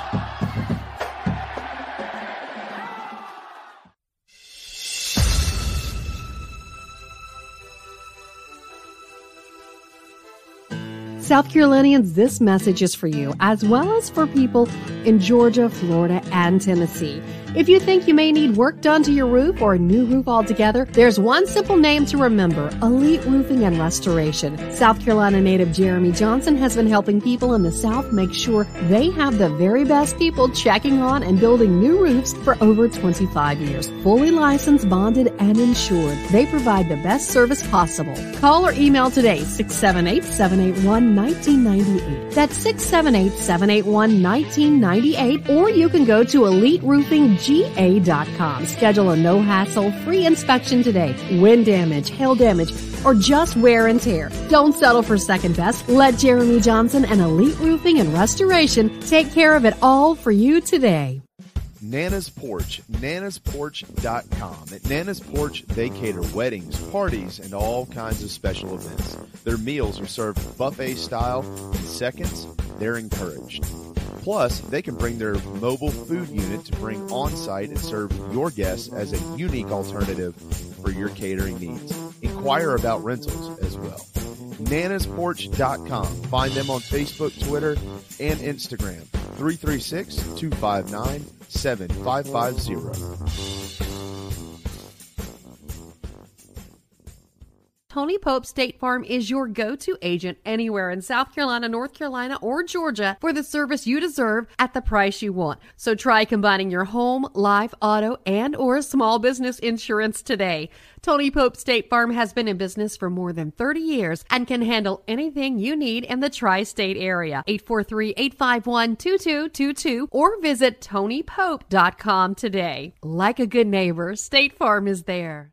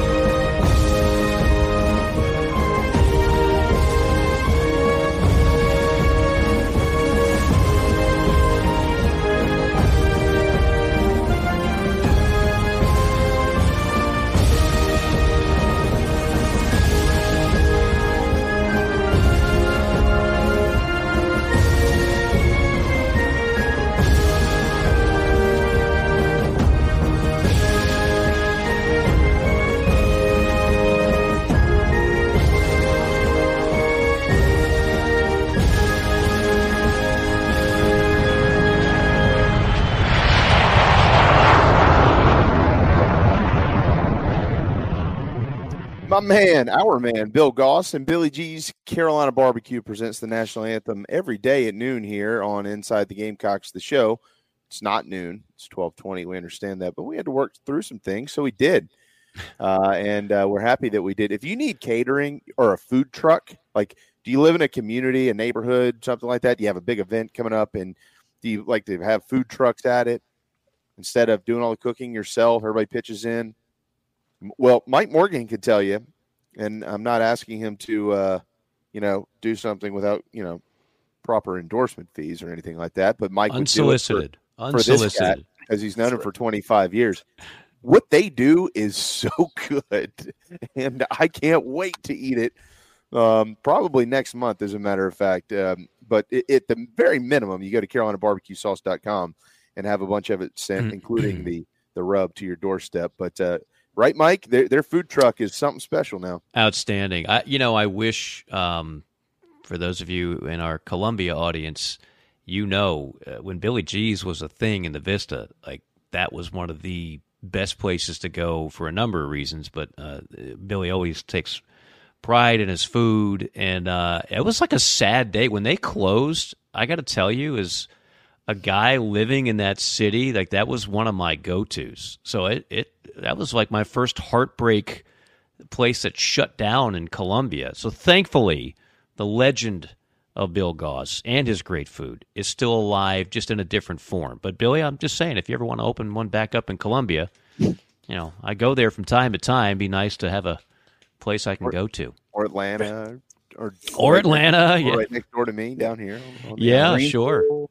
Expand, Billy. That's what we're saying. Expand. Bill, we and we know that he's watching. I mean, you know, so he, he he's you know, come on, man, come on, dude. We're calling you out intentionally here. Like we demand more more barbecue. We do. Uh, every time we do this show now, we're going to make the damn every... truck to show up, and you get all the barbecue you want. yeah, yeah, yeah. Exactly. We, we're going to start making people really hungry on this show because we've got some good food sponsors, whether it's Billy and, of course, uh, Suki and Salsarita's, and we'll uh, give the Fab Five Challenge winner in the uh, in the next hour. Got a question on that too, Mike from Clint. yeah. Which, which Salsarita's does he go to to get his tailgate package? Clint, did you did you did, when did Clint win? How long Clint ago was did that? win. Uh, it's been a while. It was like mid-season, but he did win one of the Oh. weeks. I do remember. Okay, Clint, Clint should wins everything. I mean, you know, he's, Of course, Clint, you should be on a an email. Uh, if not, uh, go ahead and, and hit us up, and I'll make sure you need to get in touch with Suki. There's two locations. You can get it either at the Lexington store or in West Columbia, either one, and uh, you'll be good. It was during the Egg Bowl. oh, it was the last one of the season. All right, That's over Well, a no, month ago. My goodness. Uh, yeah, Clint, we'll we'll we'll take care of you. Suki will take care of you with a nice Fiesta pack. Not to hit a hard left here or right, but I'm going to do it anyways. I'm, you know, as you scroll, th- we all have to scroll through Twitter from, you know, while we're while we're on the air every day. If you've been in some sort of programming for the last 15 years, it's become a part of what you have to multitask while you're doing. We get the the news while we're coming on the air that Quinshon Judkins is going to the portal. Lane Kiffin, meanwhile, is offshore fishing during all of this. Living a Ah, salt life. I care. You know, he's just I- like whatever. That's why he's going to be perfect at Alabama when Saban retires. Uh, yeah, I don't know, man. Life is really non. It's I don't want to say it's stress free in Oxford, but Lane's making a lot of money. He is a god if he wins ten games, and he's done it twice. Where Alabama, that's just not good enough. So I, I, I, I don't know if if I, if I'm Lane Kiffin, if I just jump on that, how are you going to follow up a guy that took six national titles to Tuscaloosa? Oh, uh, and it's a pretty easy. disappointment when they don't win it. yeah, you don't want to be the guy after the guy there. Sure, you do. When you get a hundred million dollar contract, why would you? Why not? Who cares? You know. You know, Ole Miss has got money. Although I will say this, I, I reached out to a source of mine in um, in Oxford, and I said, you know, Judkins, like, why? You guys got uh, plenty of money over there. What, what's happening? He said, yes, tons of it, Mike, but he's seeing if he can get more. The world we live in now, which. Um, I just read another article. Alabama, I believe, has nine players that have hit the portal. And that was yesterday. Yeah, that was all like within an hour or two. I mean, Yeah, just- yeah. and then- Well, the teams that made it to the final four, their portal uh, period, their clock extends. Yeah. So they have more time to announce. If people are wondering, wait a minute, does that pass the deadline? It's not. It's not for them. If you if you played in those late bowl games, you get more time to do so. And of course, we'll have more of this fun and shenanigans uh, in April around spring football time when you see your roster and you you see okay, this kid can play, this kid can't, and that's when the portal goes crazy again, right? Um, but yeah, I mean, this is like this is why I was I was uh, uh, imploring Gamecock fans to, to stop hitting the panic button every time you see a kid hits the portal. And some of these kids weren't going to play much anyway. But this this is going on everywhere. Like you, these are not problems that are specific to Shane Beamer and the Gamecocks. This is this is every program in the country, including the ones that are playing for national titles and 11 wins. See, it doesn't matter. Uh, they're all playing defense. It's like playing a game of air hockey. Guys play air hockey, so yeah. air hockey's a how to play that, by the way. fun game, right? Fun game, particularly if you've had a few few beers or shots of bourbon, whatever your choice might be. In air hockey, like you, you want to be aggressive, right? So you, you want to take that paddle and you want to extend that forearm and, and go after a kill shot. But the more you do that, you leave yourself open to the, the puck going right in your goal. Well, that's what these coaches are going through. You know, they, they want to be aggressive in the portal and they want to be aggressive in getting talent. But if you do, if you're, when you do, uh, you're leaving. Your, you got to worry about your own net. And too often, it's it's the guys you never thought. I mean, this is a kid that has rushed for, in the last two years for over three thousand yards and thirty four touchdowns. Okay, uh, he is rock star status in Oxford. I doubt he's ever had a bad day in Oxford, Mississippi, in his two years there. He's loving life, and I'm sure he's making some pretty good. He's not driving around in a Prius. Okay, he's he's living a pretty good life. Um, but somebody got in his ear and said, "Yeah, but you can make an extra five hundred grand if you go somewhere else." And there's going to be schools lining up. Alabama needs a running back. Michigan needs a running back. Auburn needs a running back. LSU needs a running back. Those are some deep pockets I just mentioned. All right, so let's let's Auburn. Yeah, he's. I'd say keep an eye on Auburn with this. All right, here's here's the thing too. You know what this is doing, Mike? All right, let's let's use one example and you haven't followed his recruitment. I don't blame you because you don't cover the, the, the, the Gamecocks like you used to have to do. There's a kid who's going to make a commitment on Saturday, Daniel Hill. Mm-hmm. All right, running back. He was a very popular name around here. He at one point in time was literally committing, and uh, got talked out of it by his family. And then it was going to be Alabama, and then now it's probably going to be Mississippi State. But you know, he had Tennessee wanted it you better if you're a high school kid and you can play, you better commit and you better sign mm-hmm. in that early period because if you don't, you're going to run into some problems when you get to January. We're yeah. seeing this. You see what I'm saying? Like mm, if, sure. if, if this, let's say this kid, let's say Mississippi Mississippi State gets involved. Hey, Quinshon, you know we'd love you to come here. We're going to give you a, whatever. I don't know, whatever. What's his deal, Mike? Million dollars? I don't know. We're going to give you a million dollars. All of a sudden, Daniel Hill's going, well, now, whoa, whoa, hey, I was going to commit. I, I, you said that I could come play. Yeah, he's Quinshon Judkins. Should have committed last month, pal. Sorry, take a hike. Mm-hmm. And it, that's it. It's changing the game quickly, and and you know, it's musical chairs. and when yeah. the music stops, there's there's going to be somebody that has nowhere to sit, and right. and that's that's someone like all of a sudden it's like where where'd my Scully go? Oh, okay, that's not cool. Well, you were you were looking for the bigger, better deal that that that sword cuts two ways. Sometimes, you know, you you do that for the benefit of yourself. Well, the people that are offering you that scholarship or offering you that NIL money, like they got to look out for their own too. This is for all for all these years we've heard, you know, it's a business and all this money. If if you're now, we're not going to call them kids anymore. Um, these these young men, if you want to be treated like a quote unquote it's a business and you're a businessman and you're an employee then you get better get used to the fact that there's a certain amount of responsibility and a certain amount of cutthroatness that exists. Mm-hmm. uh, it used to be like if a coach ran a player off oh my god it was awful. Now it's like well you've been trying to you've been had a wandering eye since you got here looking for a bigger better deal. Go ahead and take it. We got somebody else now that's that's where we are. It's just that's it, it is truly a professional sports landscape. You know, I mentioned uh, the uh, the very talented and and just a lovely human being, John Whittle. We had him on earlier. He very he lovely. Drove all the way to South Florida uh, on his own dime. He, he, did he drive? I didn't know he drove. He drove too. Yeah. Yeah. Good for you, drove, Whittle. He so he drove. So these so the see. I think these guys learned. You know, that's why you don't do this. Yeah, Mad Dog here drives all the way from Greenville, blows a tire on the way home. Oh, I didn't know that. Oh, I did. Man, I'm sorry. Thirty miles outside of home too. Thirty miles from home. Oh, yeah, Blow, blows a tire. You know, Whittle. You know, dodging and weaving in and out inside. Now, Travis, his car's in the shop. Now he's sick. Um, you just you know, you just fly on these long trips. But um, why did I get into what was I saying? Oh yeah, so so we mentioned it to to John earlier that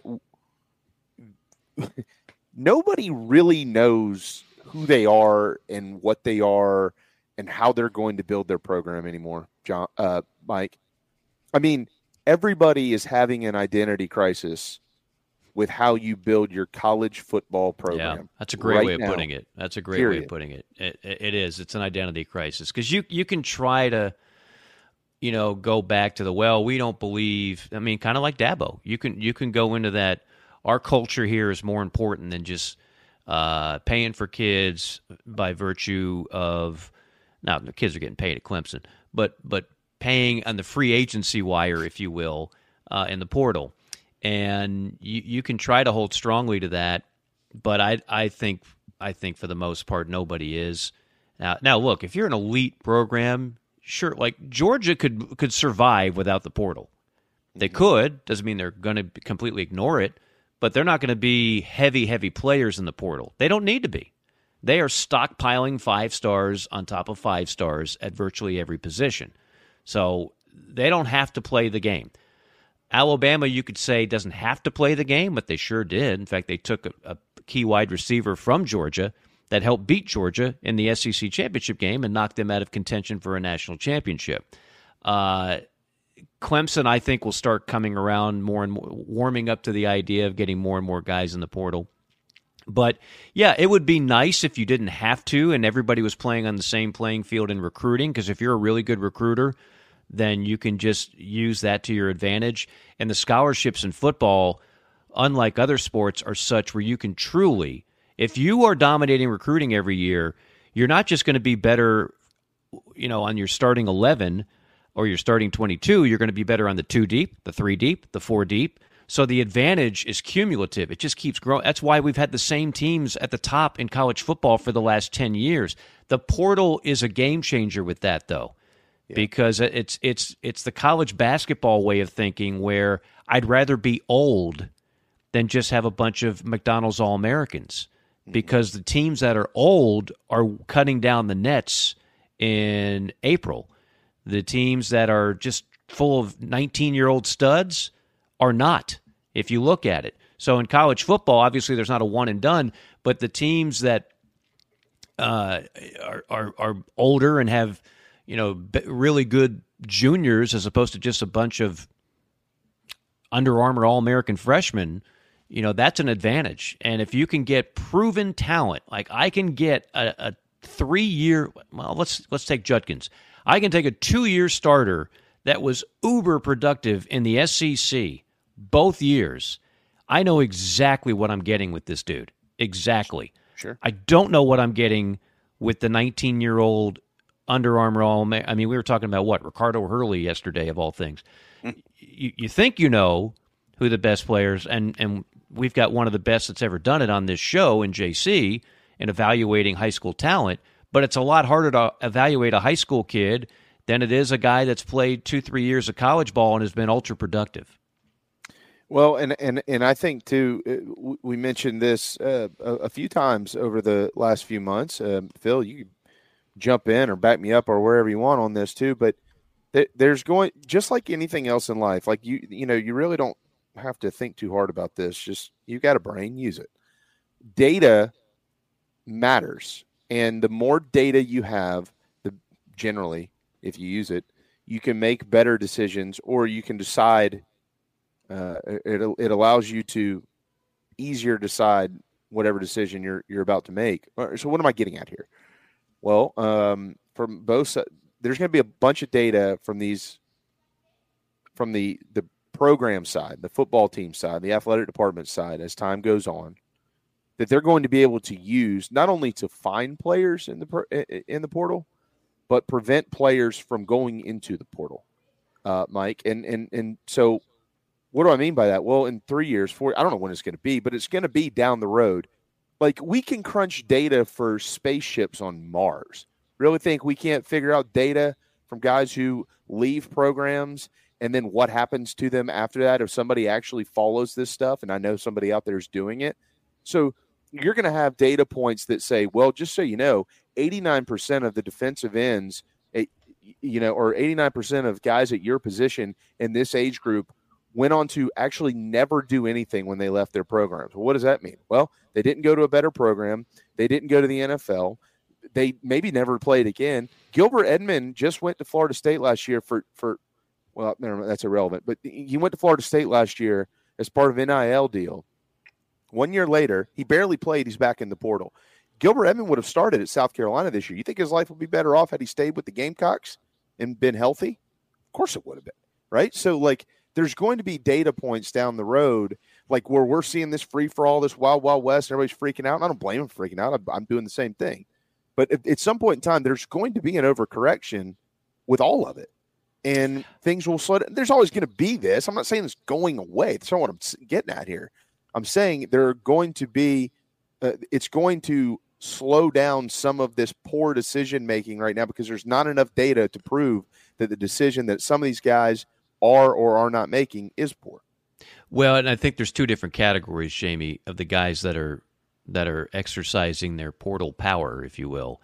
It, it's it's the guy that really hasn't proven a whole lot Maybe he's unhappy with playing time. Um, whatever the case, maybe he's just not happy with the coach and he just wants to leave. And oh, by the way, the, the other school is going to offer a little more money. Mm-hmm. Then there's like a Jordan Burch who, you know, what did he accomplish by going to Oregon? Nothing other than more money.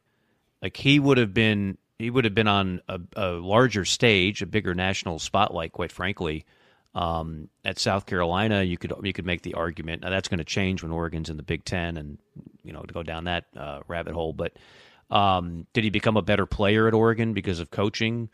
Did he? You know, what was the true advantage of that? It was it's, it's a money grab, and I'm not knocking him. Just don't don't misunderstand me. Um, uh, he, that's just that's where we are. So or Bell if, to go to Florida State you know, obviously, you, both those in both cases, you won more games, but that's not why kids are hitting the portal. They're not hitting the no. portal because, man, I'm just frustrated that we only won eight games here, and I think I, I can win ten. At a, they're leaving on money. It's a money grab. It's not well, based on coaching. It's not based on other stuff. One month ago today, December fourth, it's January fourth. Georgia and Alabama, two of the premier what what Mike? We've got to expand this a little bit, but premier five programs in college football easily. Okay, they have 33 players in the portal, and these aren't like walk-ons; they're dudes. Yeah. And yeah. they're and they won how many games combined between those two this year? 25. Yeah. Yeah, yeah, you're right. Those are not walk on. Like a, a, couple of the mm-hmm. Georgia guys are like studs. Like, yeah. and Georgia fans are, are hitting the panic button because they're not used to this. quarterbacks in there: Eli Holstein and Brock Vandagriff. Well, but see that one I get. Like that's uh, that was always going to be a thing, Jamie, because you can only play one quarterback, right? So yeah, when Carson. Beck announces he's going to come back, and and I think Vandagriff might have even even been um, Beck's roommate, so he he knew that that was a good uh, chance. So he's probably already on the phone talking to other schools, talking to Kentucky. Hey, uh, I think this kid's going to come back another year. I'm not sitting on my rear end another year. I'm out. But if you're a defensive end, if you're a tight end, if you're a running back, if you're a cornerback, if you're a linebacker, line. if you're an offensive lineman, two linemen at Alabama starters.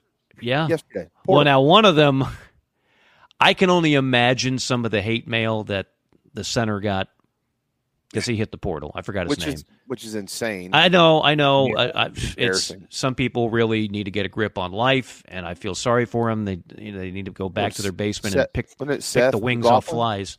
Seth McLaughlin, right? That's yeah, right. McLaughlin. Yeah, yeah. Mm-hmm. yeah. So I mean, he had a he had a miserable game. Okay, I mean, he had a miserable game. I I'm not surprised to see he's transferring that's one of those rare exceptions where it, that's not a money deal necessarily. That's a I I am going to be a villain in Tuscaloosa for a long time because I put the ball on the carpet seven times in the biggest game of, of the year. Still don't Uh, think that's why they lost the game. They lost the game because they couldn't throw the football down the field. I totally agree. I mean, in fact, I- I said that yesterday, and then I saw an interview with a Michigan uh, defensive player, and they were saying, "Well, what were you expecting?" He said, "We weren't afraid of him throwing the whole game. We we just stacked the box, heavy box, the whole game.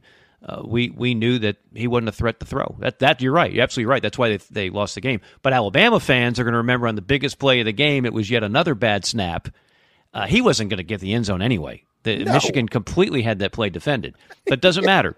You can't you can't you can't rationalize with irrational fans in an irrational moment. the world. Yeah, yeah, that's not that's not But just poison your oak tree. yeah.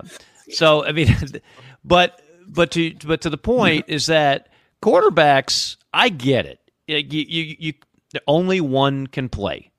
So if you're not getting the PT, if you're not the guy, you're gone. That's that even happened before NIL in the portal.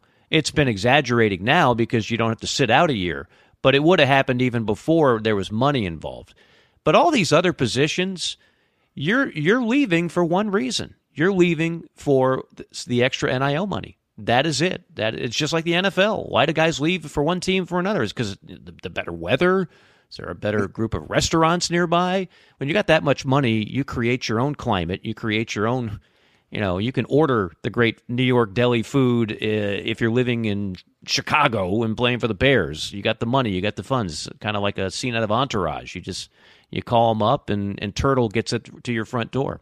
Uh, but no, I, that's that is that is what we have right now for all these other positions. It's not about playing time. These guys are already playing. These are all these are starters. These aren't scrubs. Starters on winning teams are saying, "I'm out." Why are you out? Uh, you know, just for me and my family. I think it's money. That's all you got to say. Money. Yeah, I think if you take the analytic side of it a bit further too, JB. I was thinking about this yesterday. Is that it'll completely change as as the sample size continues to grow under the current NIL situation. If it's allowed to stay that way for say, and it probably won't tape it another cycle or so, you're going to have these guys in these programs like mining all this data and figuring out, okay, we don't necessarily need to recruit the top high school recruits for these certain positions because we can afford to buy what we need out of the portal. And we will focus intently on recruiting only certain positions from the high school ranks and allow the lesser programs to develop the ones that we're not recruiting and then figure out, you know, we don't have to necessarily scout them as well as we used to because now we know that they're going to be worth, oh, a range of dollars for, you know, quality of play from one of the smaller institutions, even if not, but for a one year lease.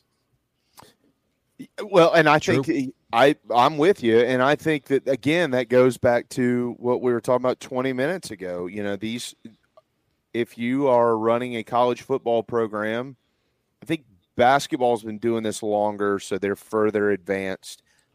Baseball does not get anywhere near the attention uh, like it does from us here, but I can tell you, right, Phil, last June, last July, there wasn't a soul on the planet who was covering Gamecock baseball the way we were with what was going on and how they have an identity identity crisis at the end of the year. King just talked about it a couple of weeks ago in our program.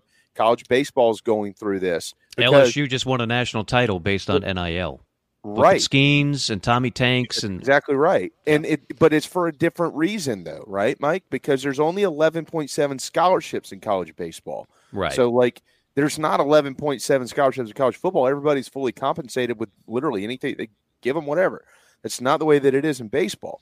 So when you get NIL deals and like we we we're doing pretty good on NIL at South Carolina, thanks to JC Shurburtt and John Whittle and those guys. Like so you get a, so here's my point. I'm, I don't want to get too in the weeds on that that's the identity crisis thing. Going back to what you were just saying, Phil. Like the Shane Beamer's way of building the South Carolina football program moving forward is going to be different from Billy Napier's, and that's going to be different from Nick Saban's, and that's going to be different from Dabo's, and that's going to be different from Mark Stoops, right, Mike? They're all going to have some similarities, but at the end Yeah. of the day, you're you're writing your book a little bit differently because there's now a lot of ways to do it.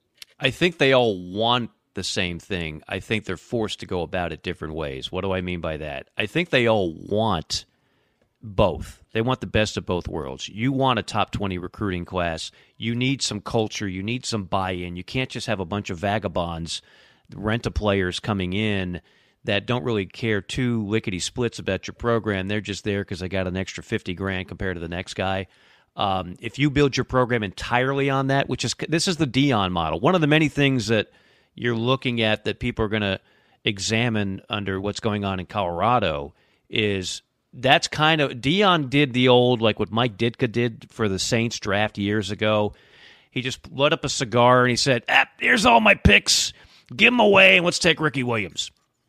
That's what Mike Ditka actually did. That he basically said, "Yep, uh, I'm going to go to the beach. Here, here's here's ten picks.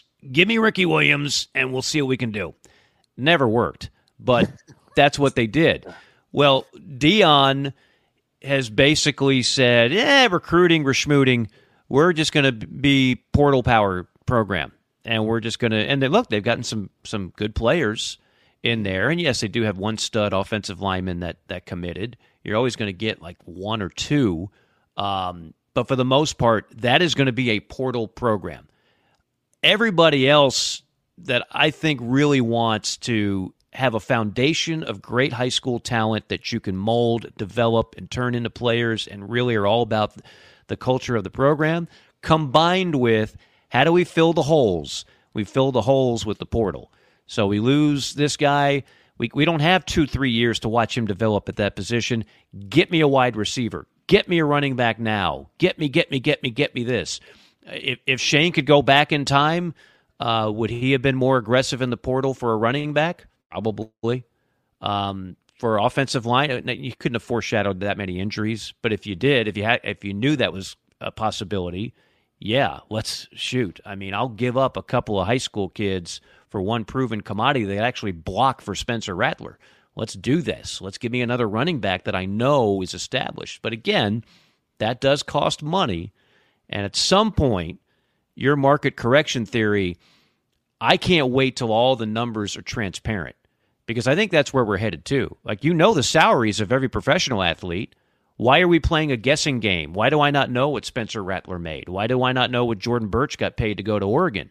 Why not? They want to be treated like employees. That should be public record. Well, so we'll I want to public record, right? Because you're if you work for the University of South Carolina, I can look up your salary right now. It doesn't matter if state you're a, state employee, a law absolutely, professor or not. Yeah, I yeah, see that'll that. probably be one of the things that keeps that at bay. Uh, the you know the whole employee employer relationship because then you will have to expose all of those numbers right? for, and nobody and wants that. football players but for every student athlete out there oh it's an Yeah. accountant's dream you know, you'd love to be a cpa you know with a with a little hole in the wall shop and a strip mall down the street from you know the university campus you're like oh yeah, i'm rolling in money Right next to Better Call Saul. yeah right exactly exactly Well, and I and I think too, it also proves the point that you have to recruit over everybody you have on your roster. It doesn't matter who they are. You you could it, it That's the worst part of it. It, it, that's, that's where I honestly I feel sorry for coaches having to do that. those days are over. Like if Marcus Lattimore was in uniform right now at South Oh. Carolina, we we would out of the great of our hearts all like to, yeah, we'd like to think they'd never leave. They're Gamecocks. Baloney. That's bullcrap. And we because there's no way that it wouldn't be true or at least talked about or thought about by every one of those guys. And I'm not like degrading them or mischaracterizing who they are. That's not what I'm doing here. What I'm saying is when you when you have a market in anything you do in life and somebody throws more money at you than what you're making, you are going to listen every single time. Absolutely, at at hundred percent. One, it's like every now and then I'll hear somebody comment. Um, on, on, let's just say an announcer that's not particularly skilled, and and they'll say, "Well, yeah, but he's one of us." Well, if he was good enough to get more money, double the money to do announcing for some other team, I, I promise you he'd be gone. That whole one of us stuff, like at the end of of the day, you might be really happy where you are. You might be really happy where you are, and you might really love that particular program and being a part of it and everything else. Like so many of these players do. I believe that. Like I don't think they're lying. I think they when they're there, they love it, and they're all in, and they know the fight song, and they know this and the.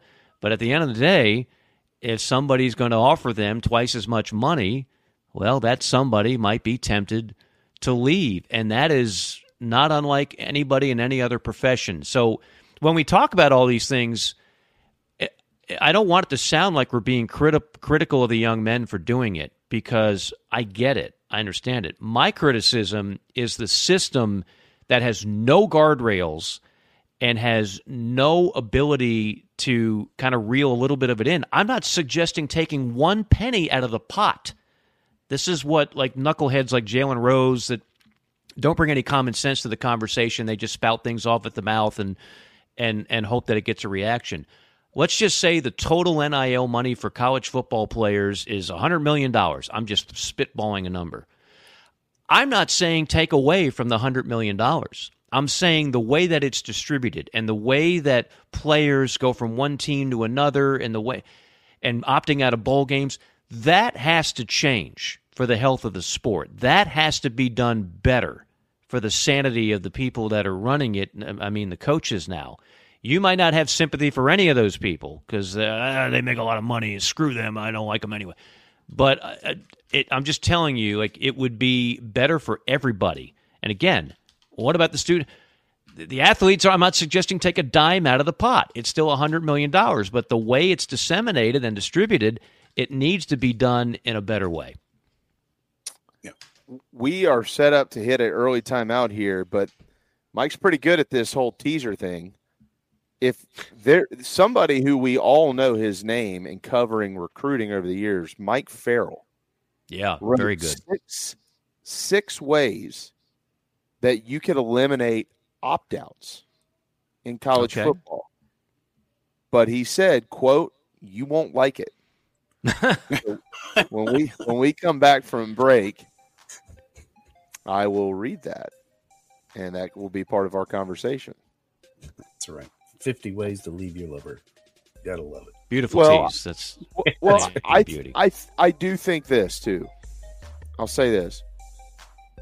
No, there there are going to be, be people who won't like it because there are there are also people who are totally convinced that these kids, without thinking logically, economically, anything, no common sense. No, no, no, they don't owe us anything. We've been stealing from them for years. They they just give them whatever they want like you just said, Mike, like you know, there's a bigger picture. You got to protect the big, the bigger picture at the end of the day. Like I'm not saying that they don't deserve anything. They do, of course they do. They're getting it, and they're going to continue to. But we all live within our own rules. You have a contract. Oh yeah, you um, you have a contract. Go ahead and breach it. See what happens. Yeah, I already know what'll happen. Yeah, yeah right. right. So. very, very well aware of all those. I'm very well aware of how all this works. Right. Yeah. In the real world. In the real world. in, the, in the real world, when you this is not that. When you sign for stuff and and you take the money from an employer, there's certain responsibilities, or you don't get paid as an employee. Mm-hmm. That's that's real business. Well, that might have to something to do with what Mike Farrell is saying. So we will get to that. We'll get to hoops. We'll get to the Fab Five and we'll get to two o'clock at some point in time. It's coming quick though. Hang tight. Inside the Gamecocks, it's powered by Electric Bikes of Charleston. ElectricBikesCharleston.com. Hey Michelle, we love you. We'll be right back on the Power Hour.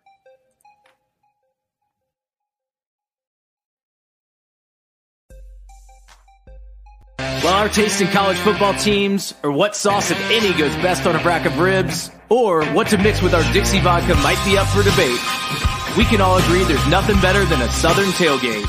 And like our favorite college teams, our ingredients come from small towns and big cities. They're grown in Southern soil, are crafted by Southern hands, and proudly represent the South in our backyard and beyond. So raise a glass of Dixie Southern Vodka to celebrate being made in America and raised in the South. Electric Bikes of Charleston offers the most fun you'll ever have on two wheels.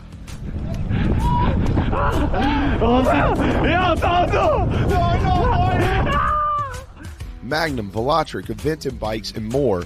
And they sell to consumers all across the state and offer outstanding warranties and service after the sale. Five levels of pedal assist plus a throttle help you handle the southern heat better, but still get great exercise. Bikes are available all ages and sizes. ElectricBikesCharleston.com or stop into their store in Mount Pleasant. Electric Bikes of Charleston, powering inside the Gamecocks, the show. Hey Gamecock Nation, my name is Kyle, longtime listener of the show and avid golfer. I wanted to take my game to the next level, but let's face it, golf is a hard game to learn on your own. I heard the ad from McKellar Enterprises and reached out to the owner and former Gamecock golfer Meredith Taylor. In just two months of working with Meredith, I shot my lowest round ever, and I've never felt more confident in my golf game. So if you're looking to take your game to the next level, go to McKellarEnterprises.org and book your lesson today with former Gamecock golfer Meredith Taylor. Go Gamecocks!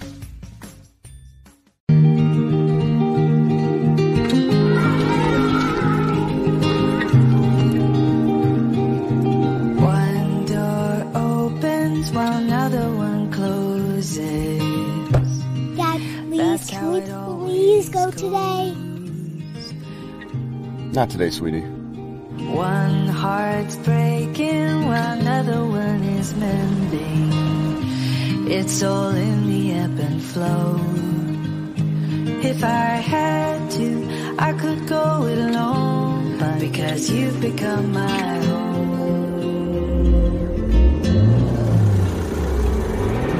These windows could shut into the ground. These walls could fall right down.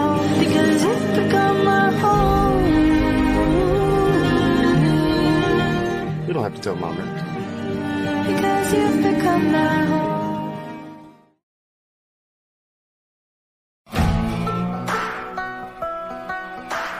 Chicken cock originated in Kentucky, like so many other bourbons. And so the resurrection of it, you know, Paris, Kentucky, that's the county seat of Bourbon County.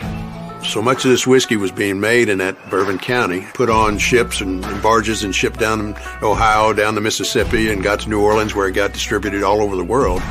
And people kept saying, well, hey, I want some more of that whiskey from Bourbon County. And so that's how bourbon whiskey uh, got its name. And chicken cock originated actually in Paris, Kentucky, in, uh, which is today Bourbon County. If you're in the upstate of South Carolina and are in need of residential real estate services, Cindy Bass Searfoss of Coldwell Banker Caine is for you. Ask her about the village at Creekside, all of her listings in my hometown of Spartanburg, South Carolina, right there on Daniel Morgan Avenue, married to a lifelong Gamecock fan. And many of our listeners have already bought homes from her and been 100% satisfied with the detail and care she uses. Cindy Searfoss, 864 414 5271, Coldwell Banker Caine in the upstate for your real estate needs. Building your dream home is often just that a dream, and sometimes a nightmare. But at the Barndo Company, they commit to quality and build without sacrifice. Customization, open floor plans, limitless flooring options, maintenance free and easy insulation perks, and affordability are just a few reasons why they've been named one of the best builders in the U.S. Believe in your dreams. Visit thebarndominiumco.com. That's thebarndominiumco.com. The Barndo Company, Gamecock owned, Gamecock operated. The preferred sign partner of Gamecock Athletics is Signarama Columbia, and they should be yours too. A full service sign company that handles design, production, install, and service, Signarama Columbia has helped to bring to life the perfect vision for so many all across South Carolina. Owned and operated by proud Gamecock alumni, they can handle all types of signage, including interior and exterior, vehicle graphics, and more. Go to Signarama.com and find the West Columbia location or call them at 803 407 9284. Bring your brand to life with Columbia and go Gamecocks.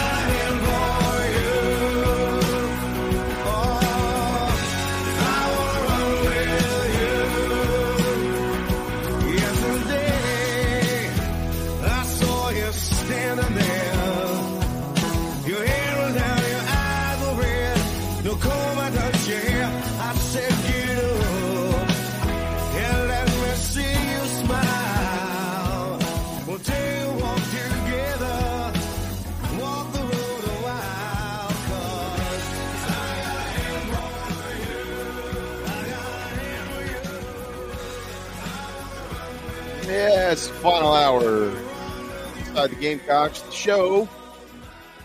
Welcome back, Mike Morgan, Jamie Bradford, Phil Mullinax here until two o'clock. No JC today. He is still under the weather. He will be back tomorrow. I said that yesterday. I know I look like a liar. I'm not a liar. He was planning on coming back. He he canned it an hour prior, and uh, and we we we totally understand why. Uh, he's legitimately sick. If you saw John Whittle earlier, John is sick. John uh, just only had to do 30 minutes. JC would have to do three hours. So we decided well, that's okay. Uh, you come on back tomorrow, but um, that's okay. We can handle it without him, can't we? We can. I, I, I, he is missed, and he will be uh, full of you know what and vinegar when he gets back. Uh, you know, the longer you're away, the more the more juice you have piled up. You gotta you gotta you gotta go ahead. That this is sounding weird. Um, trust me, he'll be back, and he'll be better than ever. That's all you need to know. I was say, we missed a real opportunity here, guys, by saying that JC was Uh, holding out for more money. You know, That's true. Yeah, it's a better NIL right. deal. Yeah, clearly, better NIL deal. Clearly, Yeah, oh, yeah. clearly, that is the uh, uh, the case. I'll tell you somebody who's not pulling out uh, for any uh, better NIL or holding out for any better NIL deal, and that's Ryan Brewer of Ryan Brewer Fence. You can go to ryanbrewer.net if you're watching us on YouTube. You see that nice logo of Brewer. That was after the Outback Bowl MVP.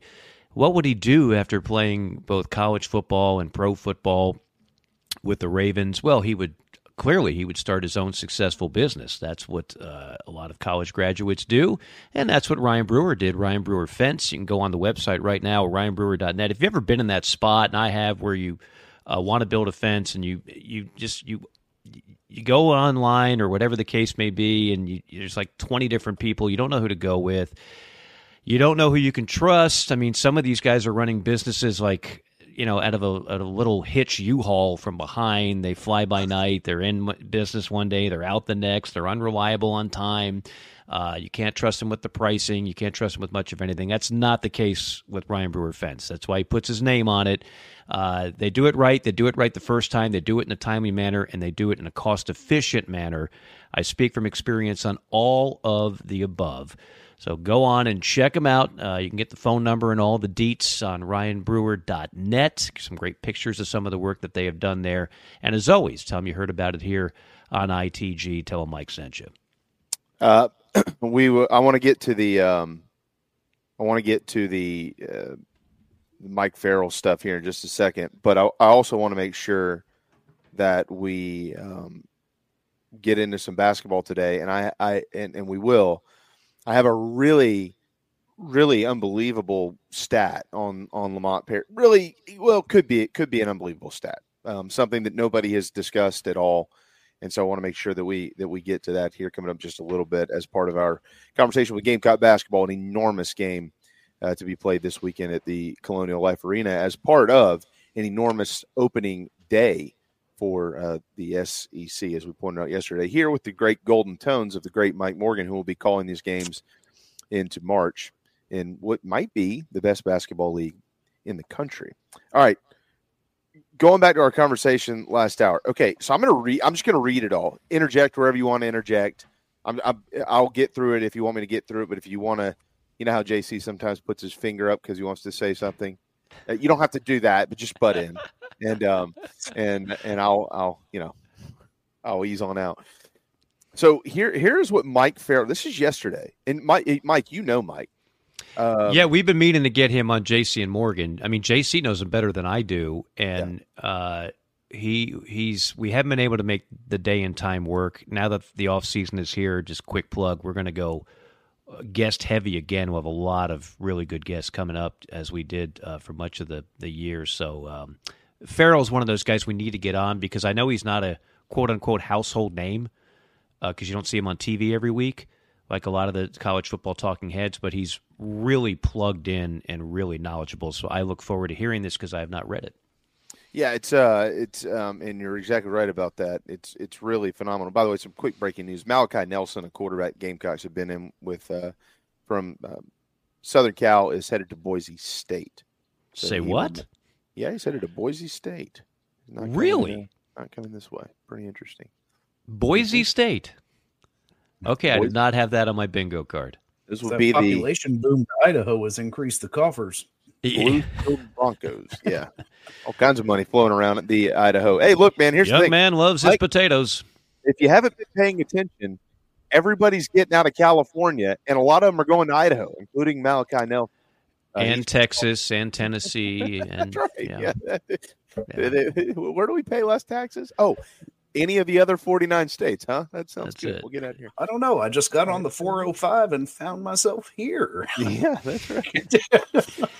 Not as much human excrement on the streets either. That's always a right. plus. Yeah, it's a bit more picturesque.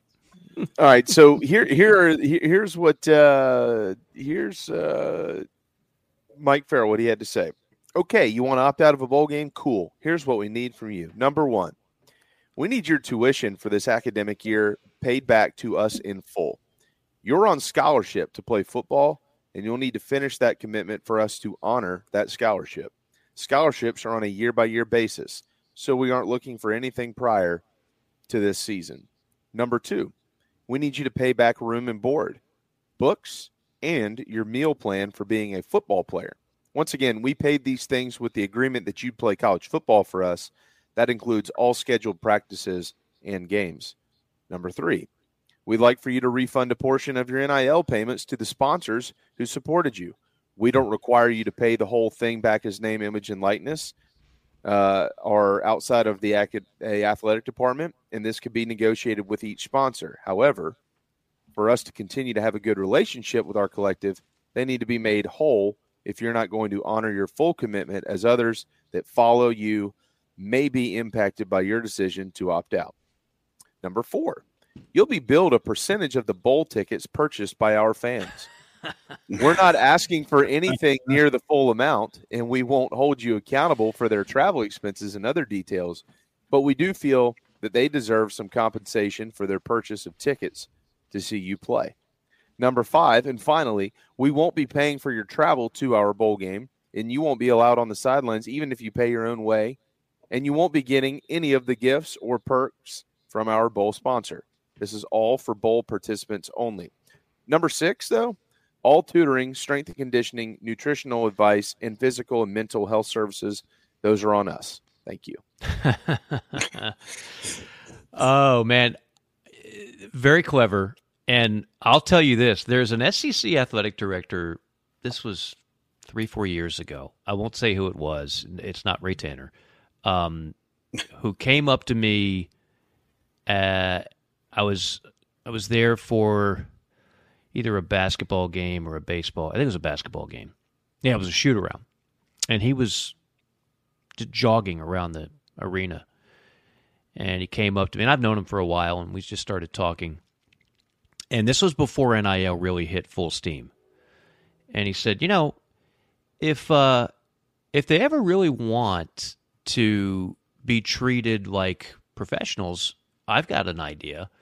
Why don't we make them pay for everything, and then we'll give them a salary, but you have to pay for your books, your classes, your meals, your lodging."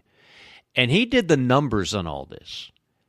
And what they found, what he found, and whoever was helping him with this study, because you know, for every again, Spencer Rattler who's making seven figures, most of these NI deals are much smaller than that. Um, for every Quinshon Judkins, there's uh, a wide receiver that's the number three guy that is not making nearly as much. And the the numbers show that it would cost the school less money to pay for all this other stuff for them to be considered full scholarship athletes and just give them and I forget exactly the number. It might have been 100 grand a year, it might have been 50 grand a year. So I apologize that takes away a little bit from the story, but you you understand what I'm saying. Mm-hmm. What his point to me was Mike, what everybody loses in, in all this talk about NIL and compensation is how much it does cost these universities for every scholarship athlete. The old argument used to be, oh, it's just an extra head in the classroom. What does that matter? They're not just paying the tuition.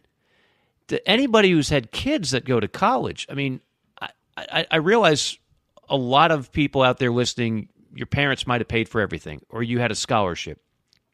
I can tell you somebody who put himself through college and paid for loans and worked jobs and paid for loan paid off loans 10 12 15 years later it's a lot of friggin money and it's even more than ever today uh, colleges are nothing but businesses now ready to take your money uh, and so the amount of money that goes into that and lodging meals and they don't eat like regular college kids Okay, No. they're not going to KFC five nights a week.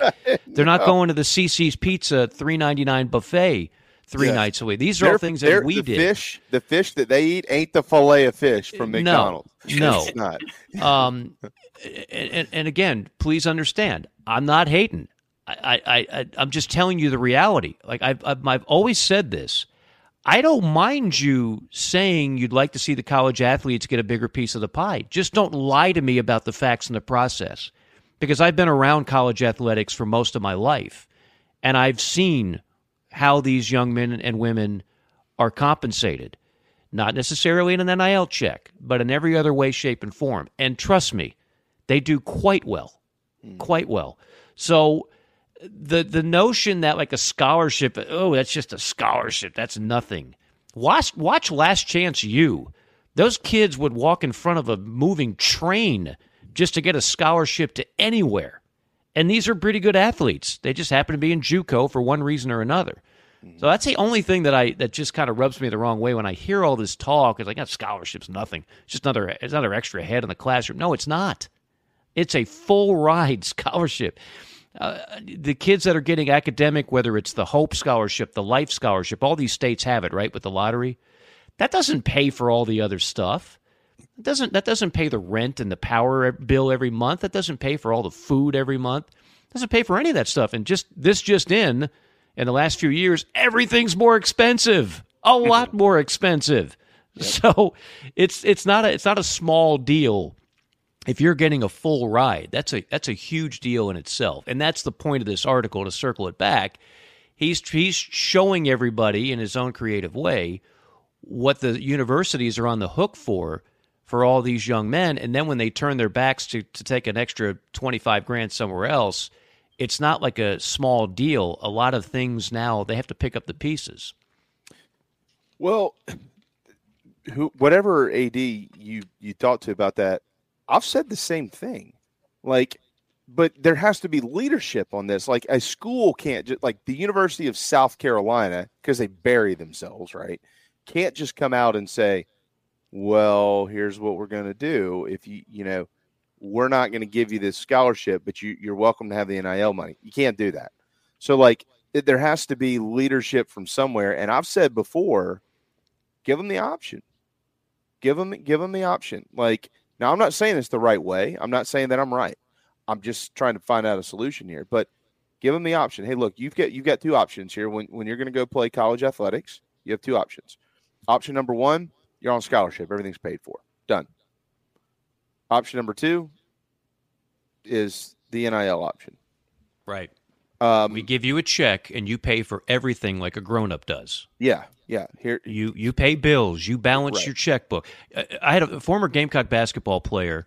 Again, I won't say his name. He wasn't a prominent player. He played under Coach Felton, and we used to play uh, pickup at the Y. And, and one day he said, "You know, Mike, these guys, every one of them should be required to take a personal finance course Mhm. because they have no idea how to spend money, how to operate a budget. Like if you make if you're you know you're in the NBA and you're making thirty a year, thirty million a year, it doesn't matter. You can be stupid with money, and it's still hard, really hard to go broke.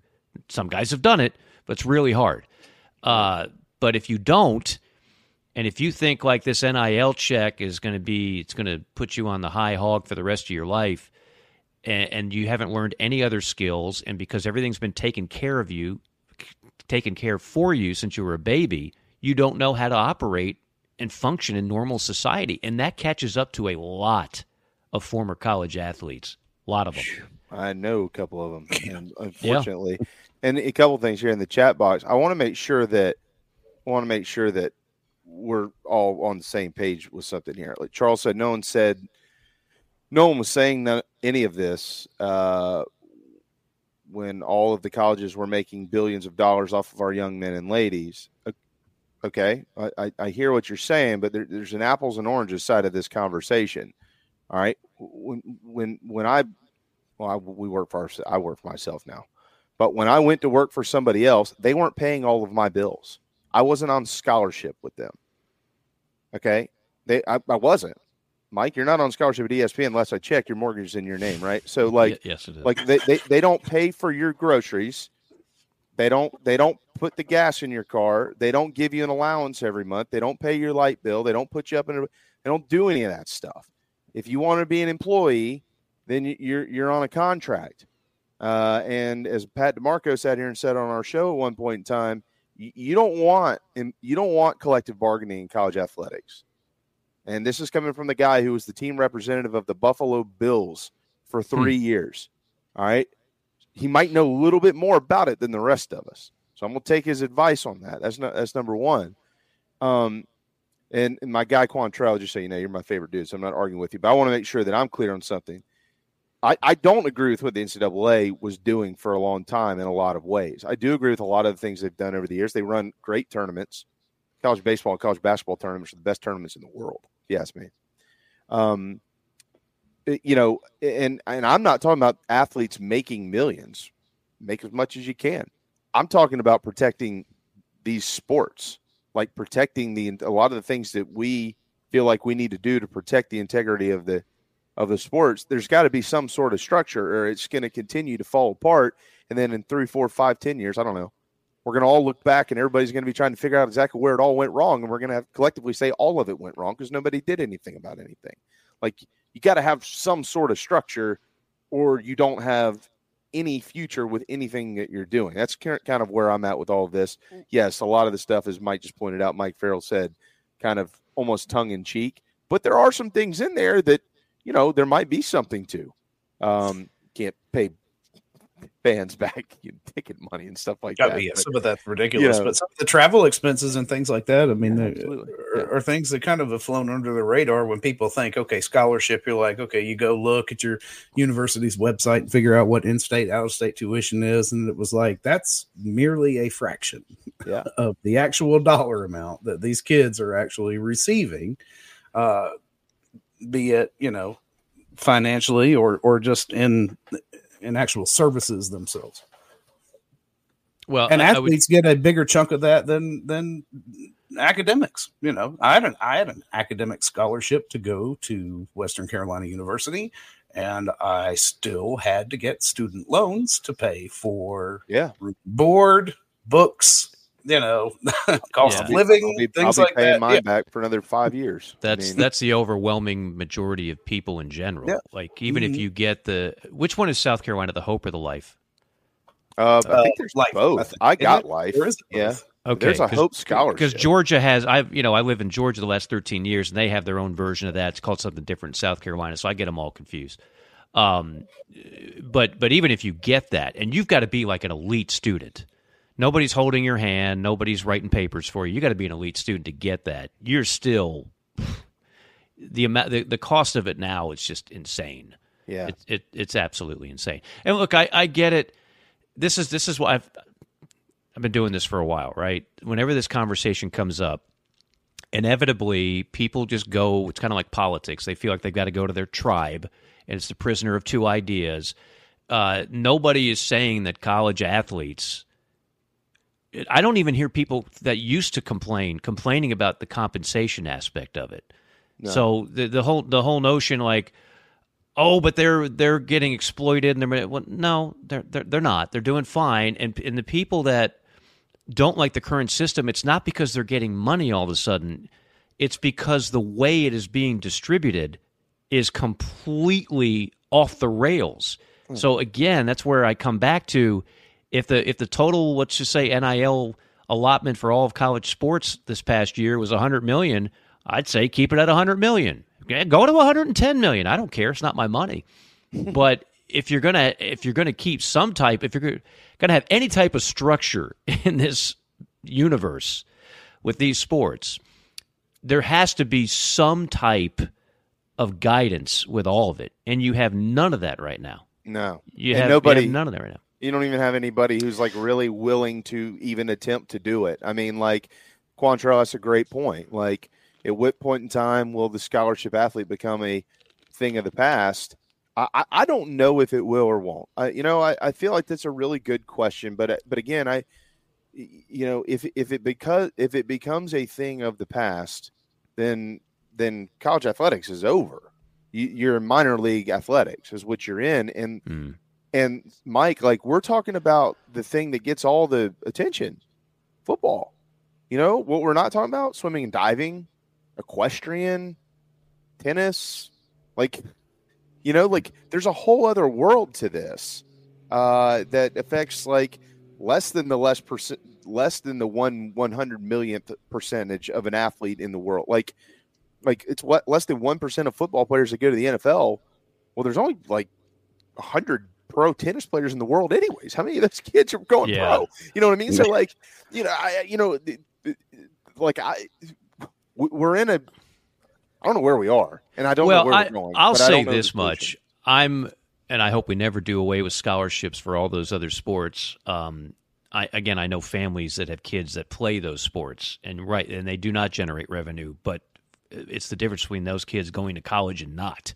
It's the Right. difference between those kids' families uh, trying to just pay off uh, stuff for the rest of their their lives or not. Um, but I do recognize, and I I I will be more than open about this. While I support uh, women's basketball, women's softball, again, I married a a, a woman who, who was a scholarship athlete. Um, I, I am a big supply and demand person, and the, you, you can't convince me that the starting quarterback for the University of Michigan is not entitled to more money than the backup left fielder on the Middle Tennessee State softball team. I'm not going to apologize for that. Just you know, you've got lawsuits now saying, "Well, this should be paying the same as that." And the football players and the men's basketball players are getting this, and why are we? Because more people are watching. More pe- those sports make money. You lose money. This is reality. We're not. Th- That's that's what. If we're gonna again, we're gonna treat it like a business, businesses deal in reality, and reality is based on supply and demand and revenues, and that is how compensation is doled out in the real world. So in the real world, if your sport doesn't make money, or if it's in the red, which many of them are, in fact, ones that are really successful, you'd be surprised, are the ones most in the red, then no, you're not going to get paid the same mean, amount of money. You're we- just not. The elephant in the room is wom- women's basketball. I mean, that's If the most people popular. knew- p- Yeah. And I'm not trying to be sexist. But don't It's- get me wrong. But you don't have to even say It's that. Like it's just it's reality. like, of yeah, course, it's public right. Yeah, right. information. Like like, but it's it's a it's not said much, and I I think most fans are surprised to know it. But yeah, women's basketball loses money. I mean, even those teams that are going to Final Fours, they lose Yeah. millions of dollars. Carolina and loses look, like six million a year. yeah, yeah, UConn, uh, Connecticut, Tennessee. Yeah, I mean it's out there, and people are like, no, they don't. They they can't. Look. Yeah, they do. They do. Well, but but the sellout. Well, look at the ticket prices for one versus the other. It's right. not apples to apples. Look at the TV revenue. Now this new contract, and I don't. I didn't see the D. I saw the. You mentioned it, Jamie, and I looked at the Pete Thamel uh, article quickly. I didn't see the, the numbers on it, but I'm guessing it's greater than what it was because they basically got it initially. They've been running tho- those TV deals for the quote unquote non revenue sports for bargain basement prices. So now they'll put more monies in the coffers, and maybe they won't lose as much money. Maybe a women's basketball team that flies charter, stays in great hotels, eats the same steak and lobster that the football and men's teams do. Maybe they will actually turn a profit. I mean, I look forward to that day. The women's basketball uh, TV uh, r- uh, ratings came in for the tournament. Caitlin Clark had a lot to do with this, and there's no doubt. I mean, she is a, a unicorn in so many ways, but they were extremely high. So there's that means ESPN has to pay more more money to get that. That means more money trickles down to the ads. That when they're writing all the the budget in the red, that maybe they can actually get the black pen out once or twice and go, oh, okay, know, we made five hundred bucks this year on that. That's a cool thing. That's that's something because when you're losing money on some sports, believe it or not, that could affect how much money you have left to spend on I don't know college football. Yep. I 100% agree. And as you pointed out, you know, and, and there's the sweet, great, phenomenal. Talk about somebody who would have deserved an NIL deal, Meredith Taylor, uh, golfer at South Carolina. Um, you know, uh, you, Oh, are cool. also she just chimed in on row. Yeah, and she's- Quantrill, we will have Jay Bilas back on JC Morgan. Yes, he was great. I don't agree with Jay on everything, but he he's very opinionated on this. And I respect his opinions. I think he's light on, right on a lot, and some stuff I I don't agree with. That's okay. Reasonable people can disagree on this matter. No, they cannot. You know that. You know better than that. You're canceled. I gotta over. have Uh, a hot take. I'm gonna yell and scream. Yeah, yeah, you son of a you sick son of a. Let's tell everybody to go to their corners, Mike. That way we can. Right, right. Yeah, Let yeah. me give you a disingenuous point of view that I really don't even care about, but I got to yell and scream and make you sure that you feel like I really care about it. So here it is. That's right. And then I'm gonna, and then I'm gonna go sign my next contract, which, by the way, is primarily based around NIL uh, in in the real Oh, world, right? But yeah, hey, look, you are what the market says you are, uh, and if there's if Meredith Taylor when she played golf at Carolina, someone came along and said, "I'm going to give you Well- hundred thousand dollars to market our our sandwich shop," and it was legal. Guess what? That's what it's, that's that's what NIL is right there. That's what that's The what end. true NIL. That's like, NIL. Do you, That's who's it. who's the gymnast at LSU? Yeah, uh, uh, Olivia. Sure. Olivia Dunne. Yeah. Okay. Oh, The- the- Dunne, I mean, no, but you you you basically, I mean, you basically knew who I was talking about right off the bat. Mm-hmm. Yeah. She's making more money than a lot of men's basketball and football players. Yeah. And I got I've got nothing but love for her. I mean, good for her. She has a mar and by the way, gymnastics for the people that actually watch that sport, they swear by it. I mean, it it's it is it's one of the most highest rated things during the Olympics every 4 years. Yeah, it is. She's So making money. The- swimming. the- the- what is it? The Cavinder twins, the two basketball gonna say, players. yeah, the, the That's twins at Miami last year. Yeah, Yeah, Mhm. yeah. I mean, yeah. they're making, and I say, God bless them. That's that's true market value. That is true NIL. Yeah. That is what NIL. And I always said this when when this whole thing about NIL and true market value was coming. We what we are doing is not NIL. We are we, we are in a payroll system. And it's not based on uh, name, image, likeness. Because quite honestly, most of these players that are making that kind of money, like they're not they're not quite big enough to to have a business get return on investment there. Now you can kind of piecemeal it together and be creative with it, and who wouldn't want to have their name on this that and the other? but but we're not dealing with true NIL, true supply and demand. What we're dealing with is just buying players, and as long as we're okay with admitting that, I'm fine. But I mean, I knew this is what it was going to be. I've said it on JC and Morgan three years ago, four years ago, five years ago. This is what we were headed toward, and it was ne- it was never about true market demand. It was about we got a lot of TV money. You can only improve the weight room so many times. Let's go ahead and buy players, and that's what we're doing. We're buying players, and then we're poaching players, and we're tampering with players. we're, we're doing it all right now. And then if a player wants to leave, he got no contract. He can go ahead and say, "Screw you, I'm out." What are you going to do about it? Nothing. Look, it- you know, again, we'll leave it at this because know we got to hit a break. But that's that's exactly right. If you're a quarterback, someone offers you five million dollars for one autograph, uh, one signed baseball, they can turn around and do something with. That's that's that's nil. Like if you want to really get back to nil, like nobody's saying don't pay the pay the guys. That's not what I'm getting at. You, you, want to get to nil, what the whole conversation was initially about a few years ago. It's very simple. Get rid of collectives, put the transfer rules back in place, and allow the actual universities to have the NIL department and help these kids when they get to school be able to get the best deals for them. That's mm-hmm. what it comes down to. I mean, like it's really that simple. Like that's actually the answer. But you know, But we're nowhere near it we're nowhere near it, and because there's nobody running the sport. like. Well, well, there's nobody running the sport, even if you have enough brass to. I mean, Greg Sankey has pretty much hinted at a lot of this, and he's tried desperately to get with other people in the sport. And again, it's not the NCAA that runs college football; it is the conference commissioners that run the sport. Uh, yes, they answer to the school presidents, but uh, it's not some office in Indianapolis that's really controlling much of any of this. It it's it's the we used to call them the five families. Now we're down to four families, and, and pretty soon we're going to be down to two families: Tony Petitti of the Big Ten and Greg Sankey of the SEC. And they're going to try to get enough people to agree to to have some type of guidelines and guardrails to make this thing uh, run a little bit more smoothly. Not take food off the plate of the athletes, but to make it run a little more smoothly. Which right now it's not doing. We don't we kind of block all that out when we're watching the games, right? Like I'm not going to be thinking about it when I'm watching Washington and Michigan in the national championship. I wasn't thinking about it when I was watching Michigan Alabama in a classic when I was one of the 32 million that tuned in at some point. Um, but when you're when you're reporting on the kind of stuff that we do year round, you're forced to think about it, and fans are forced to hear about it and go, "Wait a minute, what's going on here?" Well, what's going on is you have no structure in place whatsoever, and the NCAA got tired of getting dunked on in court and finally took its ball and went home and said, "Fine, you guys deal with this mess." And here's where we are. It is a, it is wild. There's no doubt about that. I know where we are right now. It's break time.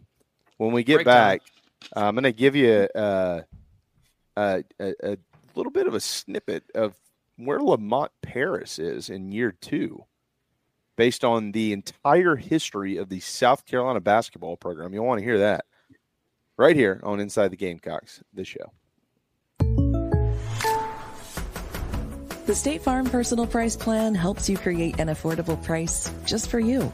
Contact local agent Gary Patterson for your personal price plan today.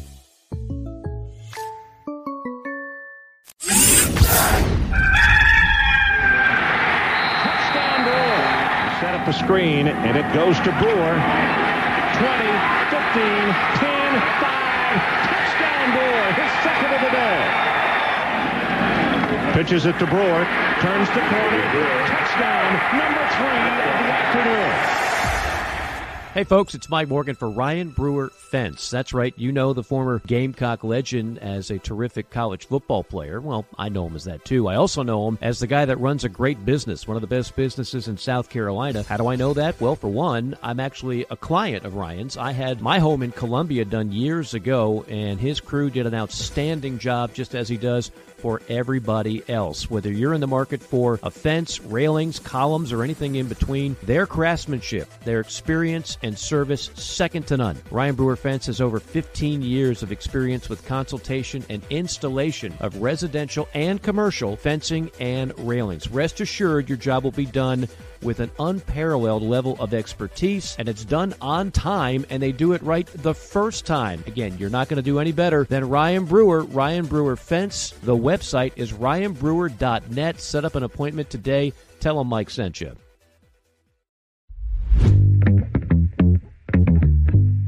My company is Billy G's Carolina Barbecue. We are based in Columbia, South Carolina.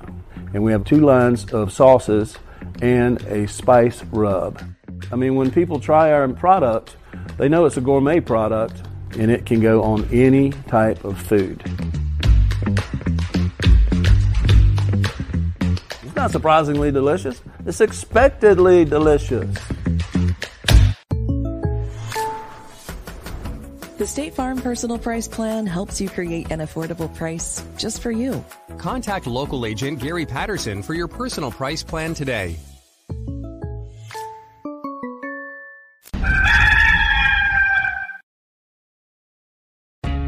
Charleston Fitness Equipment is keeping South Carolina in shape. Clients have come from all over the Palmetto State to find that one piece of equipment that they enjoy that keeps them looking and feeling good. Whether it's a home rower, treadmill, elliptical, free weights, a home gym, or something else, Charleston Fitness Equipment keeps the mirror smiling back at you. Get in shape like the Gamecocks do. Visit charlestonfitnessequipment.com. Gamecock owned and operated and proud partners of Inside the Gamecocks, the show. The preferred sign partner of Gamecock Athletics is Signarama Columbia, and they should be yours too. A full service sign company that handles design, production, install, and service, Signarama Columbia has helped to bring to life the perfect vision for so many all across South Carolina. Owned and operated by proud Gamecock alumni, they can handle all types of signage, including interior and exterior, vehicle graphics, and more. Go to signarama.com and find the West Columbia location or call them at 803 407 9284. Bring your brand to life with Signarama Columbia and go Gamecocks. Coach O here. And when I'm not eating average jambalaya or celebrating endless summer in Destin, I like to eat pimento cheese straight off the bucket. Mmm. And the only pimento cheese I like to eat is from Nana's Porch. It's award winning, it'll melt in your mouth, it's good on a cracker, it's good in a bowl, it's good on a piece of bread. Also, don't forget Nana's Porch has a hell of a food truck, It's award winning as well, and they're here for all of your catering needs. So get online, nanasporch.com. It's mm-mm good. Coach O signing off. Endless summer. Go Tiger. For chicken cock, we get a medium to medium plus toast, the char level. We use a number three level char. If you char too deep, you start burning away some of those flavor components that you just created. If you just char a barrel and you don't toast it, you're going to create some of those flavors just on a thin layer just inside the char, but not the actual depth and full extent of flavors uh, that you're going to get if you toast it properly. All those elements, that's exactly what they do. They boil down to great flavor.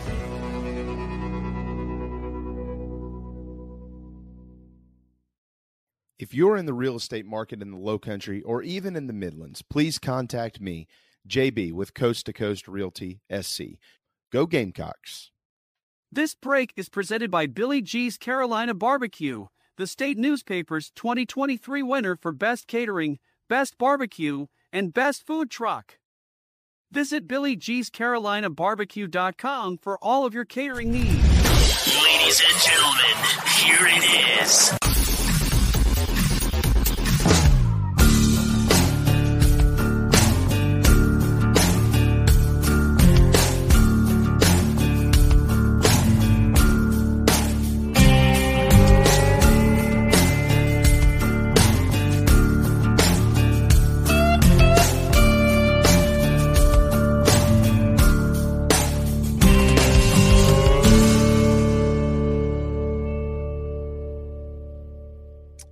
One forty. Welcome back inside the Gamecocks of the show, Mike. It is Power Hour. It is Power Hour, and again, we always thanks our our thanks our thank. Too much caffeine or not enough? I don't know. We always thank our proud sponsors, including Gary Patterson of State Farm Insurance, located in the Midlands. Gary at GaryPatterson.net. Uh, sign up today. You'll be glad that you did. Believe me, I've learned the hard way uh, what it means to experiment with uh, other avenues in that regard as uh, I continue to uh, deal with a uh, another company on my car insurance because I couldn't get Gary to represent me for my Georgia car. That's the only reason why. But I still have another policy through Gary, and very thankful for him. We talked about Ryan Brewer, and of course, uh, on the subject of the Fab Five Salsarita's. While we're getting hungry here, uh, if you're in the Midlands, man, oh man, uh, check out Suki over there at one of the two locations. He's either going to be at Lexington or West Columbia. He's the hardest working man in food, and uh, he'll be at the Colonial Life Arena on Saturday. Remember, Salsarita's is there for your appetite as you watch the Gamecocks battle Mississippi State in the SEC opener. You'll see him. You can't miss him. Uh, harass him, if you will. Get a picture with him. We'll post it. Uh, Suki likes to be uh, out there, if you will, and he'll give you some good food, a smile, and uh, say hello as well. Speaking of which, the uh, Fiesta Pack. It's never it's never a bad time to tailgate or get some great food, no matter what your line of work is. Maybe uh, you got a big company outing and you want to have food sent to you. Suki and Salsarita's can take care of all that with uh, either a simple phone call or by going one of the to one of the two stores. But uh, Jamie Hinson, proud listener of ITG, he went four and one on the Fab Five, and believe you me, four and one was not easy to do because most people missed on uh, a combination of things. Uh, Alabama, a lot of people missed on Alabama. A lot of people missed on Texas. A lot of people uh, missed on uh, the, the one NFL game we did, 49ers Ravens. A lot of people went with the 49ers. Remember, that was like the worst game of Brock Purdy's career and the Ravens defense, which is so, I mean, stout, really, really stout. Um, I saw them firsthand calling a game a month ago against Cleveland. They're ridiculously good. So uh, the average was probably like two and three. We had very few people go over 500. Uh, Jamie, congratulations. You, sir, have won Thank a Fiesta Pack courtesy oh. of no, different Jamie. Uh, I don't think you all are related that I know of. But I Jamie. went four and one too. So I was going to say yes, Jamie's but we know you went four and one as well. Oh, okay. That's there's That's, the bragging going on. In, now in we, the word, in the word of words of my friend Corey Boyd, I am back like cook crack. There. I used to have that as a drop. That and Matthew Thomas going got to got to keep the team crunk. Oh, yeah. um, we would play Earth, Wind, and Fire, Let This Groove, and a loop, and then just have Matthew Thomas going, Got to keep the team crunk. It was a very entertaining thing back in the day. Uh, so, Jamie Henson, not Jamie Bradford, will be in touch uh, to get your prize package courtesy of Suki and Salsarita's. Really great uh, conversation on a subject that never dies, and that is the overall structure of, of college athletics. Um, just reading over chat row, I'll comment on I'll, I'll comment on one specifically. Mike, you want to be our AD? I'm for it. Jared, thank you, but no, thank you. Right. I know what these guys go through. Yeah. I've gotten to know a lot of ads well, and I'm going to tell you something. It, yes, they do get paid better than ever, but the amount of headaches that an AD has to go through now, no, thank you, no, sir, no, how. And if you noticed, they usually don't last long. Either burnout or just forced to move on, uh, whatever the case may be. Um, it's a it's a tough racket, man. It's no longer just like hiring coaches and arranging travel. There's so much more that goes into it, and if you're not willing to spend a ton of time away from your family, um, it's it's not the job for for you. That's what so much of that job is nowadays. It's it's raising money because without money you can't compete, especially in a league like the SEC. So uh, I like the comment, Jared. I like where your head's at, but I'm gonna uh, I'm gonna decline on that if the job ever comes open and they are foolish enough to offer it to me. Well, there is a job that is coming open today, and it's in the upstate. Uh, I want to spend, uh, send a very special congratulations to a, uh, a great listener of ours. I don't know this person, um, but um, JC uh, sent me a message this morning. We received a message from this guy. His name is Mark Anderson, and uh, he has uh, been. We're very popular in the logistics uh, Huge, uh, huge demos in the in the logistics category. Yeah. Well, he's been a UPS driver for 40 years, and today he's retiring. Oh, that's uh, awesome. he, his route has uh, last 16 years has been in very tiny but very beautiful Lamar, South Carolina, uh, where a couple of great Gamecock athletes have come out of over the years. And um, he said that um, in the afternoons he uh, he turns us on, and uh, we keep him from being lonely. So, anyways, at the end of the day, we, we certainly appreciate that. But more importantly, uh, Mark Anderson, uh, to you and your family, congratulations! Forty years working uh, for UPS. We we hope you find other ways to keep listening to us or watching us. Uh, but most importantly, um, the fact that you've get to retire that is just wonderful news. So, congratulations to Mark Anderson. He'll be listening to the uh, ITG show with a pina colada with his feet up and just enjoying his best life. Good for him. Yeah, yeah. He's married. He won't. He'll have honey-do lists a mile long when you stay at home. Well, I want this done, and then you better hope she's retired too. Because if she's still working, then you're cooking dinner, man. You got everything coming your way. No. Wow. this, this became a counseling session for the Mullinax family. oh, oh, no. Uh, uh, I could only uh, That's right. Therapy. The therapy couch with Mike Morgan Uh, every yeah. Thursday. Yeah, book it. I'll have Dina on D here next Money. week. Uh, yeah. yeah. how how big of a pain in the rear end is Phil? Tell us Can you- about it. Can you read Oh, this? it's only a three-hour program. This is a, a coffee mug my mother in law gave to me for uh, Christmas. To my dear son in law, I didn't give you the gift of life. I gave you my gorgeous daughter. Thank you for not selling her to the circus. I know how tempting that option is some days. Love your mother in law. That is fantastic. That is fantastic. Oh, a mother-in-law with a sense of humor is a very valuable commodity. She gets it, you know. and She's, you know, she gets it. I've never wanted to sell Carrie to the circus, but I've thought about, you know, never mind. All right, moving on. Uh, Lamont, be careful. Yeah, Yeah, right. Yeah, hold on. but this is a public forum. Yeah. Uh, Gamecocks, uh, and I know we got one more break we need to slide to in just a minute. But really, I was I was doing some research on this. Carolina with the chance to open one and this weekend against Mississippi State. Mike, you know the history of Gamecock basketball well. You were their voice uh, for a, what over a decade, I guess now. Um, in the SEC, nobody has ever finished in year two over 500 overall which should tell you that nobody's ever finished over 500 in league play either. Matter of fact, nobody has ever won more than six games in a year in their second year at South Carolina, and, and Darrin Horn did that in his second season. They finished 15 and 16, 6 and 10. Everybody else, Steve Newton, Eddie Fogler, Dave Odom, Frank Martin, you know, all those guys, all of them had just five wins in year two of their tenure at Carolina.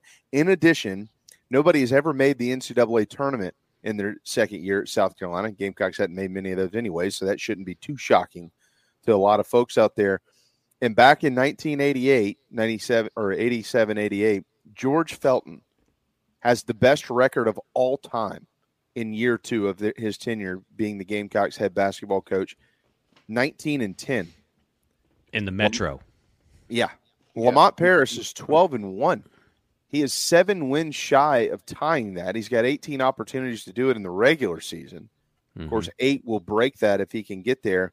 And if he wins more than six games in the league, he's done better than every coach that ever came before him. The guy that went to the Final Four, the guy that took him to two back in the 90s, and so on and so forth. So, my, my point here is this this these these next 18 games there is a lot that can happen and lamont paris's name all of a sudden shoots to the top of a lot of lists at south carolina that aren't really that good good names good coaches probably should have never fired george felton for what that's worth i've had but, a lot of people tell me that yeah but i mean here's a guy who all of a sudden in year two one year ago today everybody was wondering why on earth was he here why did Coach Tanner still have a job in the whole nine yards? And we'll see what happens. We got 18 games to go. We'll judge all this at the end of it. But so far, he is really, really ahead of schedule uh, in year two at South Carolina. Nobody's ever been this far advanced in their second time around. I like that um, that trip down memory lane. I, am just thinking in my head, and I'm, I'm pretty familiar with all those scenarios. Um, and by the way, to be fair, or I don't know if this is fair or not, but the the Felton situation is a little complicated, right? We know that was that was not a on the court decision, if you know what I mean. There were there were mm-hmm. some things uh, that were that were baked into that uh, decision, unfortunately for Coach Felton. Um, Eddie took over a mess for Newton. Was not going to win. Remember, this is this is all before the portal. Right. You, you couldn't just rebuild in a year or two. Uh, but I, I, you know, Eddie was certainly a quality coach. Didn't like to recruit, but a quality coach. Um, and then then came Dave. Dave inherited a pretty good roster and right away went to the NIT championship game. Uh, yeah, golly, that was his first, first year. That's, That's his first, year. year. Yeah, yeah. But then they took a step backwards, mm-hmm. and then and then in year three or four, like I, have made this analogy before, yeah, no, everybody's like, ah, it's not going anywhere. What what the hap- what happened to our basketball program? We just won the SEC, and now we got this Odom guy, and then they made it to the tournament with a bunch of guys that were not high recruits, to be honest with you. Um, and then Dave uh, probably hung around a little bit too long, for being honest. Um, and the same AD that extended him had an ocean of quality candidates and hired Darrin Horn. Darrin Horn inherited a pretty damn good roster and went to the NIT in year one. Uh, got smoked by Steph Curry and Davidson. I called that game. Mm-hmm. Um, that was my last Gamecock basketball game on radio. Uh, and then the Darrin Horn experiment, just everything that could go wrong and everything he could do wrong. And I think Dar- I know Darrin fairly well. Um, if he could do things over differently, he would do a ton differently because he sure as hell didn't do it right the first time. Um, but that was really a job that was, I don't think Darrin was ready for that at that stage, and uh, it was a questionable hire when Eric Hyman made it. So, so Darrin Darrin Horn gets whacked, and then you bring in Frank Martin, and Frank had great success at Kansas State. Took him to the NCAA tournament four out of five years, I believe. Yeah. Um, and uh, Frank takes the job in Columbia, which kind of was like, huh, what? And once again, uh, that was orchestrated in part by Eddie Fogler, who Eric Hyman didn't know much about basketball coaches, so he just leaned on Eddie and stroked Eddie a check, and Eddie came up with candidates, and uh, Frank had a magical year. And those two first two years, I don't hold against Frank at all. That was a total rebuild. Uh, but unfortunately, at the end of the day, the resume is going to say one tournament in 10 years. And that in a Power Five school, that just doesn't keep you around long. So now we're on Lamont Paris. And when Lamont Paris got hired, uh, there was a lot of who's Lamont Paris, much like a lot of mid major coaches.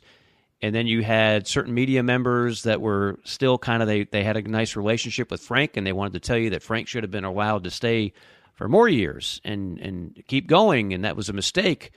Uh, and who's this Lamont Paris guy? Well, Lamont has a chance to prove everybody that doubted him wrong. And, um, and I think and just getting to know Lamont uh, in a short amount of time, he's very bright. He knows how to coach. He's got great pedigree. And Bo Ryan of Wisconsin, back to back Final Fours, beat Kentucky 38 0. He just had to get players. He nobody was going to win with that roster last year. Nobody. The fact that they didn't finish in last is a miracle. Um, so moving forward, eh, the NIT to me would be a huge accomplishment. Honestly, Jamie, I'm not that greedy. Uh, the NIT would be a huge accomplishment in year two of Lamont, but you're certainly right in saying if they can just hold their water, go around 500 in the league, that resume is going to be good enough. They'll be in. I'm be convinced in. of it. If they're if yeah. they're nine and nine, they're in. Uh, they're they're 21 and 10, and I mean, maybe you need to win a game in the SEC tournament, mm-hmm. but that would help. I I, I don't see how 21 went because not nine you're going to have plenty of Q1 and Q2s if you get there. So, well, and that's what it comes down. The whole total, because remember, like Dave Odom had teams that won 20 games that didn't go to the tournament. That that whole number of 20 games that people used to use as the standard, you can kind of toss that away now because it really comes down to the quality of the wins and were you good enough to win games away from your home court, right. or are you just a home court darling? Um, the the it, it's it the win total matters, but it's it's who you beat as well. But if you go to your point in the gauntlet of the SEC and go nine and nine, uh, some of those nine wins are going to be pretty damn good. Yeah, they're, they're, well, that's what I was saying. I think I, I even think there's an argument for seven and eleven, assuming that you don't lose the wrong games the way the system's set up. To still yeah, or or, or eight and ten or play in. Yeah, yeah, yeah. Mm-hmm. Like it, like if you go to Rupp Arena again and win, that's gonna that's gonna buy you some extra you know cachet with losing because that's such a that's gonna be an RPI boost of epic proportions. If you go on the road. Uh, I don't even know what all their road games are. In fr- I don't have them in front of me, but do they play at Arkansas? Do they play at Auburn? Yeah, they uh, do. You know, I mean, these are going to be resume. Did they play well, at Tennessee? Play, that's what I was saying earlier. Uh, January is you got to go to Alabama and Arkansas in January. I mean, uh, you got to go to Auburn in February. You got to go to Ole Miss in February. You got to go to um, A and M in February. I mean, A and M. You know, it, it's sitting at nine and four. Don't get oh, they're dangerous. Nobody wants to play them. Yeah, Nobody. I mean, look look who their four losses are. I mean, like yeah. you know, you're talking about a top twenty FAU team, a really good Virginia team on the road that nobody can ever score over 50 against for whatever reason that is. Uh, Pack line defense. Houston. That's who beat A and M. I mean, A and M is good. Yeah, yeah. No, I, I, yeah. If you can steal a couple on the road, hold. You're not going to win. Look, I'm not predicting this team's going to go nine and zero at home. There's too many difficult games. So chances are, yeah, you're you're going to lose a game or mm-hmm. two at home. So you, what does that mean? It means you got to steal a couple on the road. Yeah. And good, that's what good teams do. Uh, mediocre teams don't. Good teams do. So uh, it, it's going to be a lot of fun. I, I think at bare minimum, people will appreciate because I know a lot of people haven't even turned on a game yet. The non-con is still football season, and it's like, yeah, I mean, I want them to win, and I'll check the box score, and I'll listen to the guys on ITG talk about it, but I'm not, I'm just not dialed in yet. Well, now you probably are. Uh, you will, I think, you will appreciate how they play the game. I, I think there was a lot of raw, shoddy basketball that was really hard to watch that's been played in Columbia over the years, honestly. I, I don't think you'll have a problem with this team with that. Are they going to woo you with their talent and raw athleticism? No. There's going to be more athletic teams, there's going to be more talented teams. Um, but I, I think they're going to be a, a tough out. And I think teams with great guard play. I can overcome a lot of things if I got great guard play. I Does this team have a yeah? Does this team have a lot of great like this whole thing about seven footers? Just this is not 1987. Like stop, stop, stop focusing. Bigger is not better. Whether it's the NBA or college basketball, you want really good guards and some really good wings. And if I can get a rim protector that you know won't hurt himself when he runs up and down the floor, great. But I don't need points in the post. That's not the way the game is played for the most part. I mean, look, if you got Shaquille O'Neal, then great, but you don't. So there's other ways to win games, and I'll go to battle with Meechie and Ta'Lon Cooper, and I'll go to battle with Mack, playing bigger than he actually is, as as a versatile kind of three and four, uh, with an occasional play in the five. I, I, I you can do worse than that. You can, and then you know you've got the Stute kid who's streaky, but when he's on, he's a, he can stretch the floor and hit threes, and and the the one kid I haven't seen much of, uh, the freshman that was hurt. Everybody calls him by the initials now, right? Collin Murray-Boyles. Yeah. Yeah. yeah. CMB. Like I can't wait to really see him. And again, I'll be doing the game against Missouri in, in late January. But I, if he's as good as people tell me he is, what an added dimension that'll be. Oh well, there's no question. I mean, and and uh, he's he's a guy that, uh, and I know we're running out of time. We're well, we're at the end now, but he's a guy that who might more than likely is going to be in the starting lineup here soon. And Right. and and and you talk about him. You talk about Zachary Davis. You know, both young guys who are you. talk- You mentioned the word athleticism. Well, watch Zachary Davis jump out of the gym. You know, he he's he's one of those guys who, when you watch him play, you're like, whoa, all right, Mhm. yeah, this guy's got he's he just has to continue to grow into it. Uh, I'll, I'll give a quick shout out to our our buddy Matt Anderson who hosts the late night Gamecock show. If you go to the Big Spur, it's titled on the uh, in the message board South Carolina in the NCAA tournament. Phenomenal, phenomenal breakdown. I mean, just fantastic. Nine times, right? Nine times all time. Well, he's talking about what's left on the schedule. Oh, I got left you. on the schedule, the opportunity that's there, Yeah. and it's really phenomenal. Watch out, Whittle. Be careful now. Uh, he may, it looks Hey. like he might be gunning for your job. This is The- unbelievable stuff. The, the Conan 14 O'Brien uh, of of the Chief Sports Network. Yeah. Late night. good. The David Letterman of Chief. We might actually maybe, we'll- maybe squeeze him in tomorrow. Four, he's get 14 as it stands right now. 14 of the 18 SEC opportunities are Q1, Q2 for the Gamecocks. Yeah. There's uh, it's and and, and three of those have a chance to move up into Q2, if not higher as well from Q3. So And and as I mentioned yesterday, that's that's not going to fluctuate much because No. we're now full fledged conference play, so everybody's just beating everybody up. So where your conference rank is and where your net ranking is, it, it's not going to dramatically change after wins and losses the way it did in November, December. So uh, you can look at that as good or bad, doesn't depending on how you look at it, but you still got to win games, and we know that. Right. It, it doesn't. It's not hundred percent on the net. That's a guide, but the net is a good thing for SEC teams right now because it's it's it's it favored quite well in November, December. A number of quality wins and not as many just gut wrenching losses like you know forever Carolina fans will remember the Stetson game because that probably cost that team a, a chance at the big dance. You don't have many of those. You don't now Mississippi State has one. They had one at home. Um, I just forgot who it was. Uh, Lamar, no, Southern, um, one of the two. Either Lam- I think it was Lamar. Southern, no Southern, Southern. It was Southern. Okay, yeah. Southern, yeah, because it was Yeah. right after they got beat by um, by somebody in the ACC, Georgia Tech, Georgia Tech. They lost. Yeah, they lost at Georgia Tech, which is not a bad loss, but the but certainly let the that home thing one- Yeah, yeah. yeah. They let it linger, and they had that game won. They blew it in the final few seconds. But I'm gonna tell you right now, like Mississippi State's a tournament team a year ago under Chris Jans. They've got almost everybody back. So since I won't talk to you guys the rest of the way, I'll just leave you with uh, it's going to be a, uh, in my opinion, a very competitive game. Mississippi State is extremely good on the glass. Tolu Smith is a problem for just about everybody when he's healthy, which apparently he is now. Um, but they're not a great shooting team.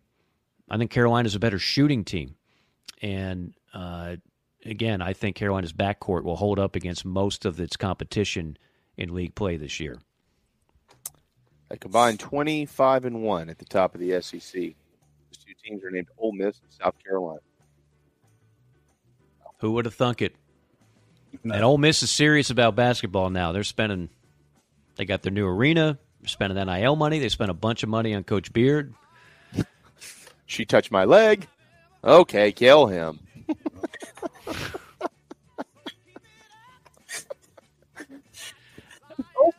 Example of, you know, like the Clampetts. Like when that SEC money hit, you know, it's like, wh- what are we going to do with all of this? You know, It's like, we're moving on up in the world. You Uh-huh. hire lane, you get you a big name coach, you know, and then next thing you know, you're making waves on all all fronts. Oh, by the way, Texas and Oklahoma pretty good at the sport too when they enter it next year. Oh, yeah, they're not bad. They're not bad. Yeah, that's a question I have for you next week, Mike. Is who's the first to uh, to bust the Big Six wide open uh, for the SEC crown? Will somebody horn their way into the cabal? Are we? Oh, we're talking football now again. Yeah, yeah, yeah. yeah. Just, Yeah. Just, yeah. Well, I think mean, about. I think Sarkisian's got it. I know they lost, obviously, in a big game, but I think Sarkisian's he's cracked the code in Austin. Like I think they're going to be good for a while. With championship good, I don't know, but they're going to be good. And Oklahoma will be good. I think Texas will just be better. They'll be good till Sa- the Gamecocks walk into Norman next year. and That's right, damn it. 65 to nothing. That's exactly Old you Brent heard it here Venables. first. Yeah. And the man with the BOC cap. Oh, all right. We are. Uh, I need some we're- chicken cock bourbon after this Yes, you session. do, Yeah. I'll see you Luckily, guys I- hopefully well, Monday. If I've, that's uh, I've dried out since Monday. Yeah, well, whatever you got, uh, I'm the only one. Knock on wood. I've got. No, no. got- I haven't gotten sick. I thought you Yeah. tested positive for the flu. No, no. Wrong, Jamie. Yeah, no. Oh, the other Jamie. Two mics, ah. Jamie. It was Here real I confusing. was. That, that is confusing. I was like, man, Jamie Bradford, what a pro, man. He's got the flu, and he I couldn't even tell. He sounded so good yesterday. Okay, I take it all back. I mean, you're Yeah, yeah. you're not that tough. Still the average guy. Yeah. You're still the average guy with the average immune system. Yeah, you're not that tough. Uh, no, but most of the party got it. Uh, if I'm healthy Monday after calling uh, Jaguars Titans, I will uh, look forward to being back with you guys and, and breaking down that. I'll definitely be watching that uh, Carolina Mississippi State game for sure.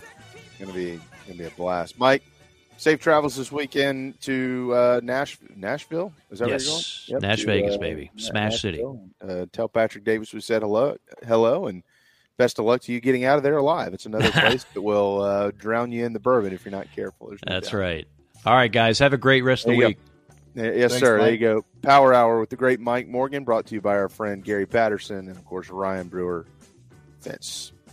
Everything here driven by Love Chevrolet. For Phil, thanks to John Whittle, thanks to all of you as always. And again, congratulations, Mark Anderson, 40 years, retiring today from the UPS, uh, from UPS up there in the Pee Dee area. Wonderful news for him.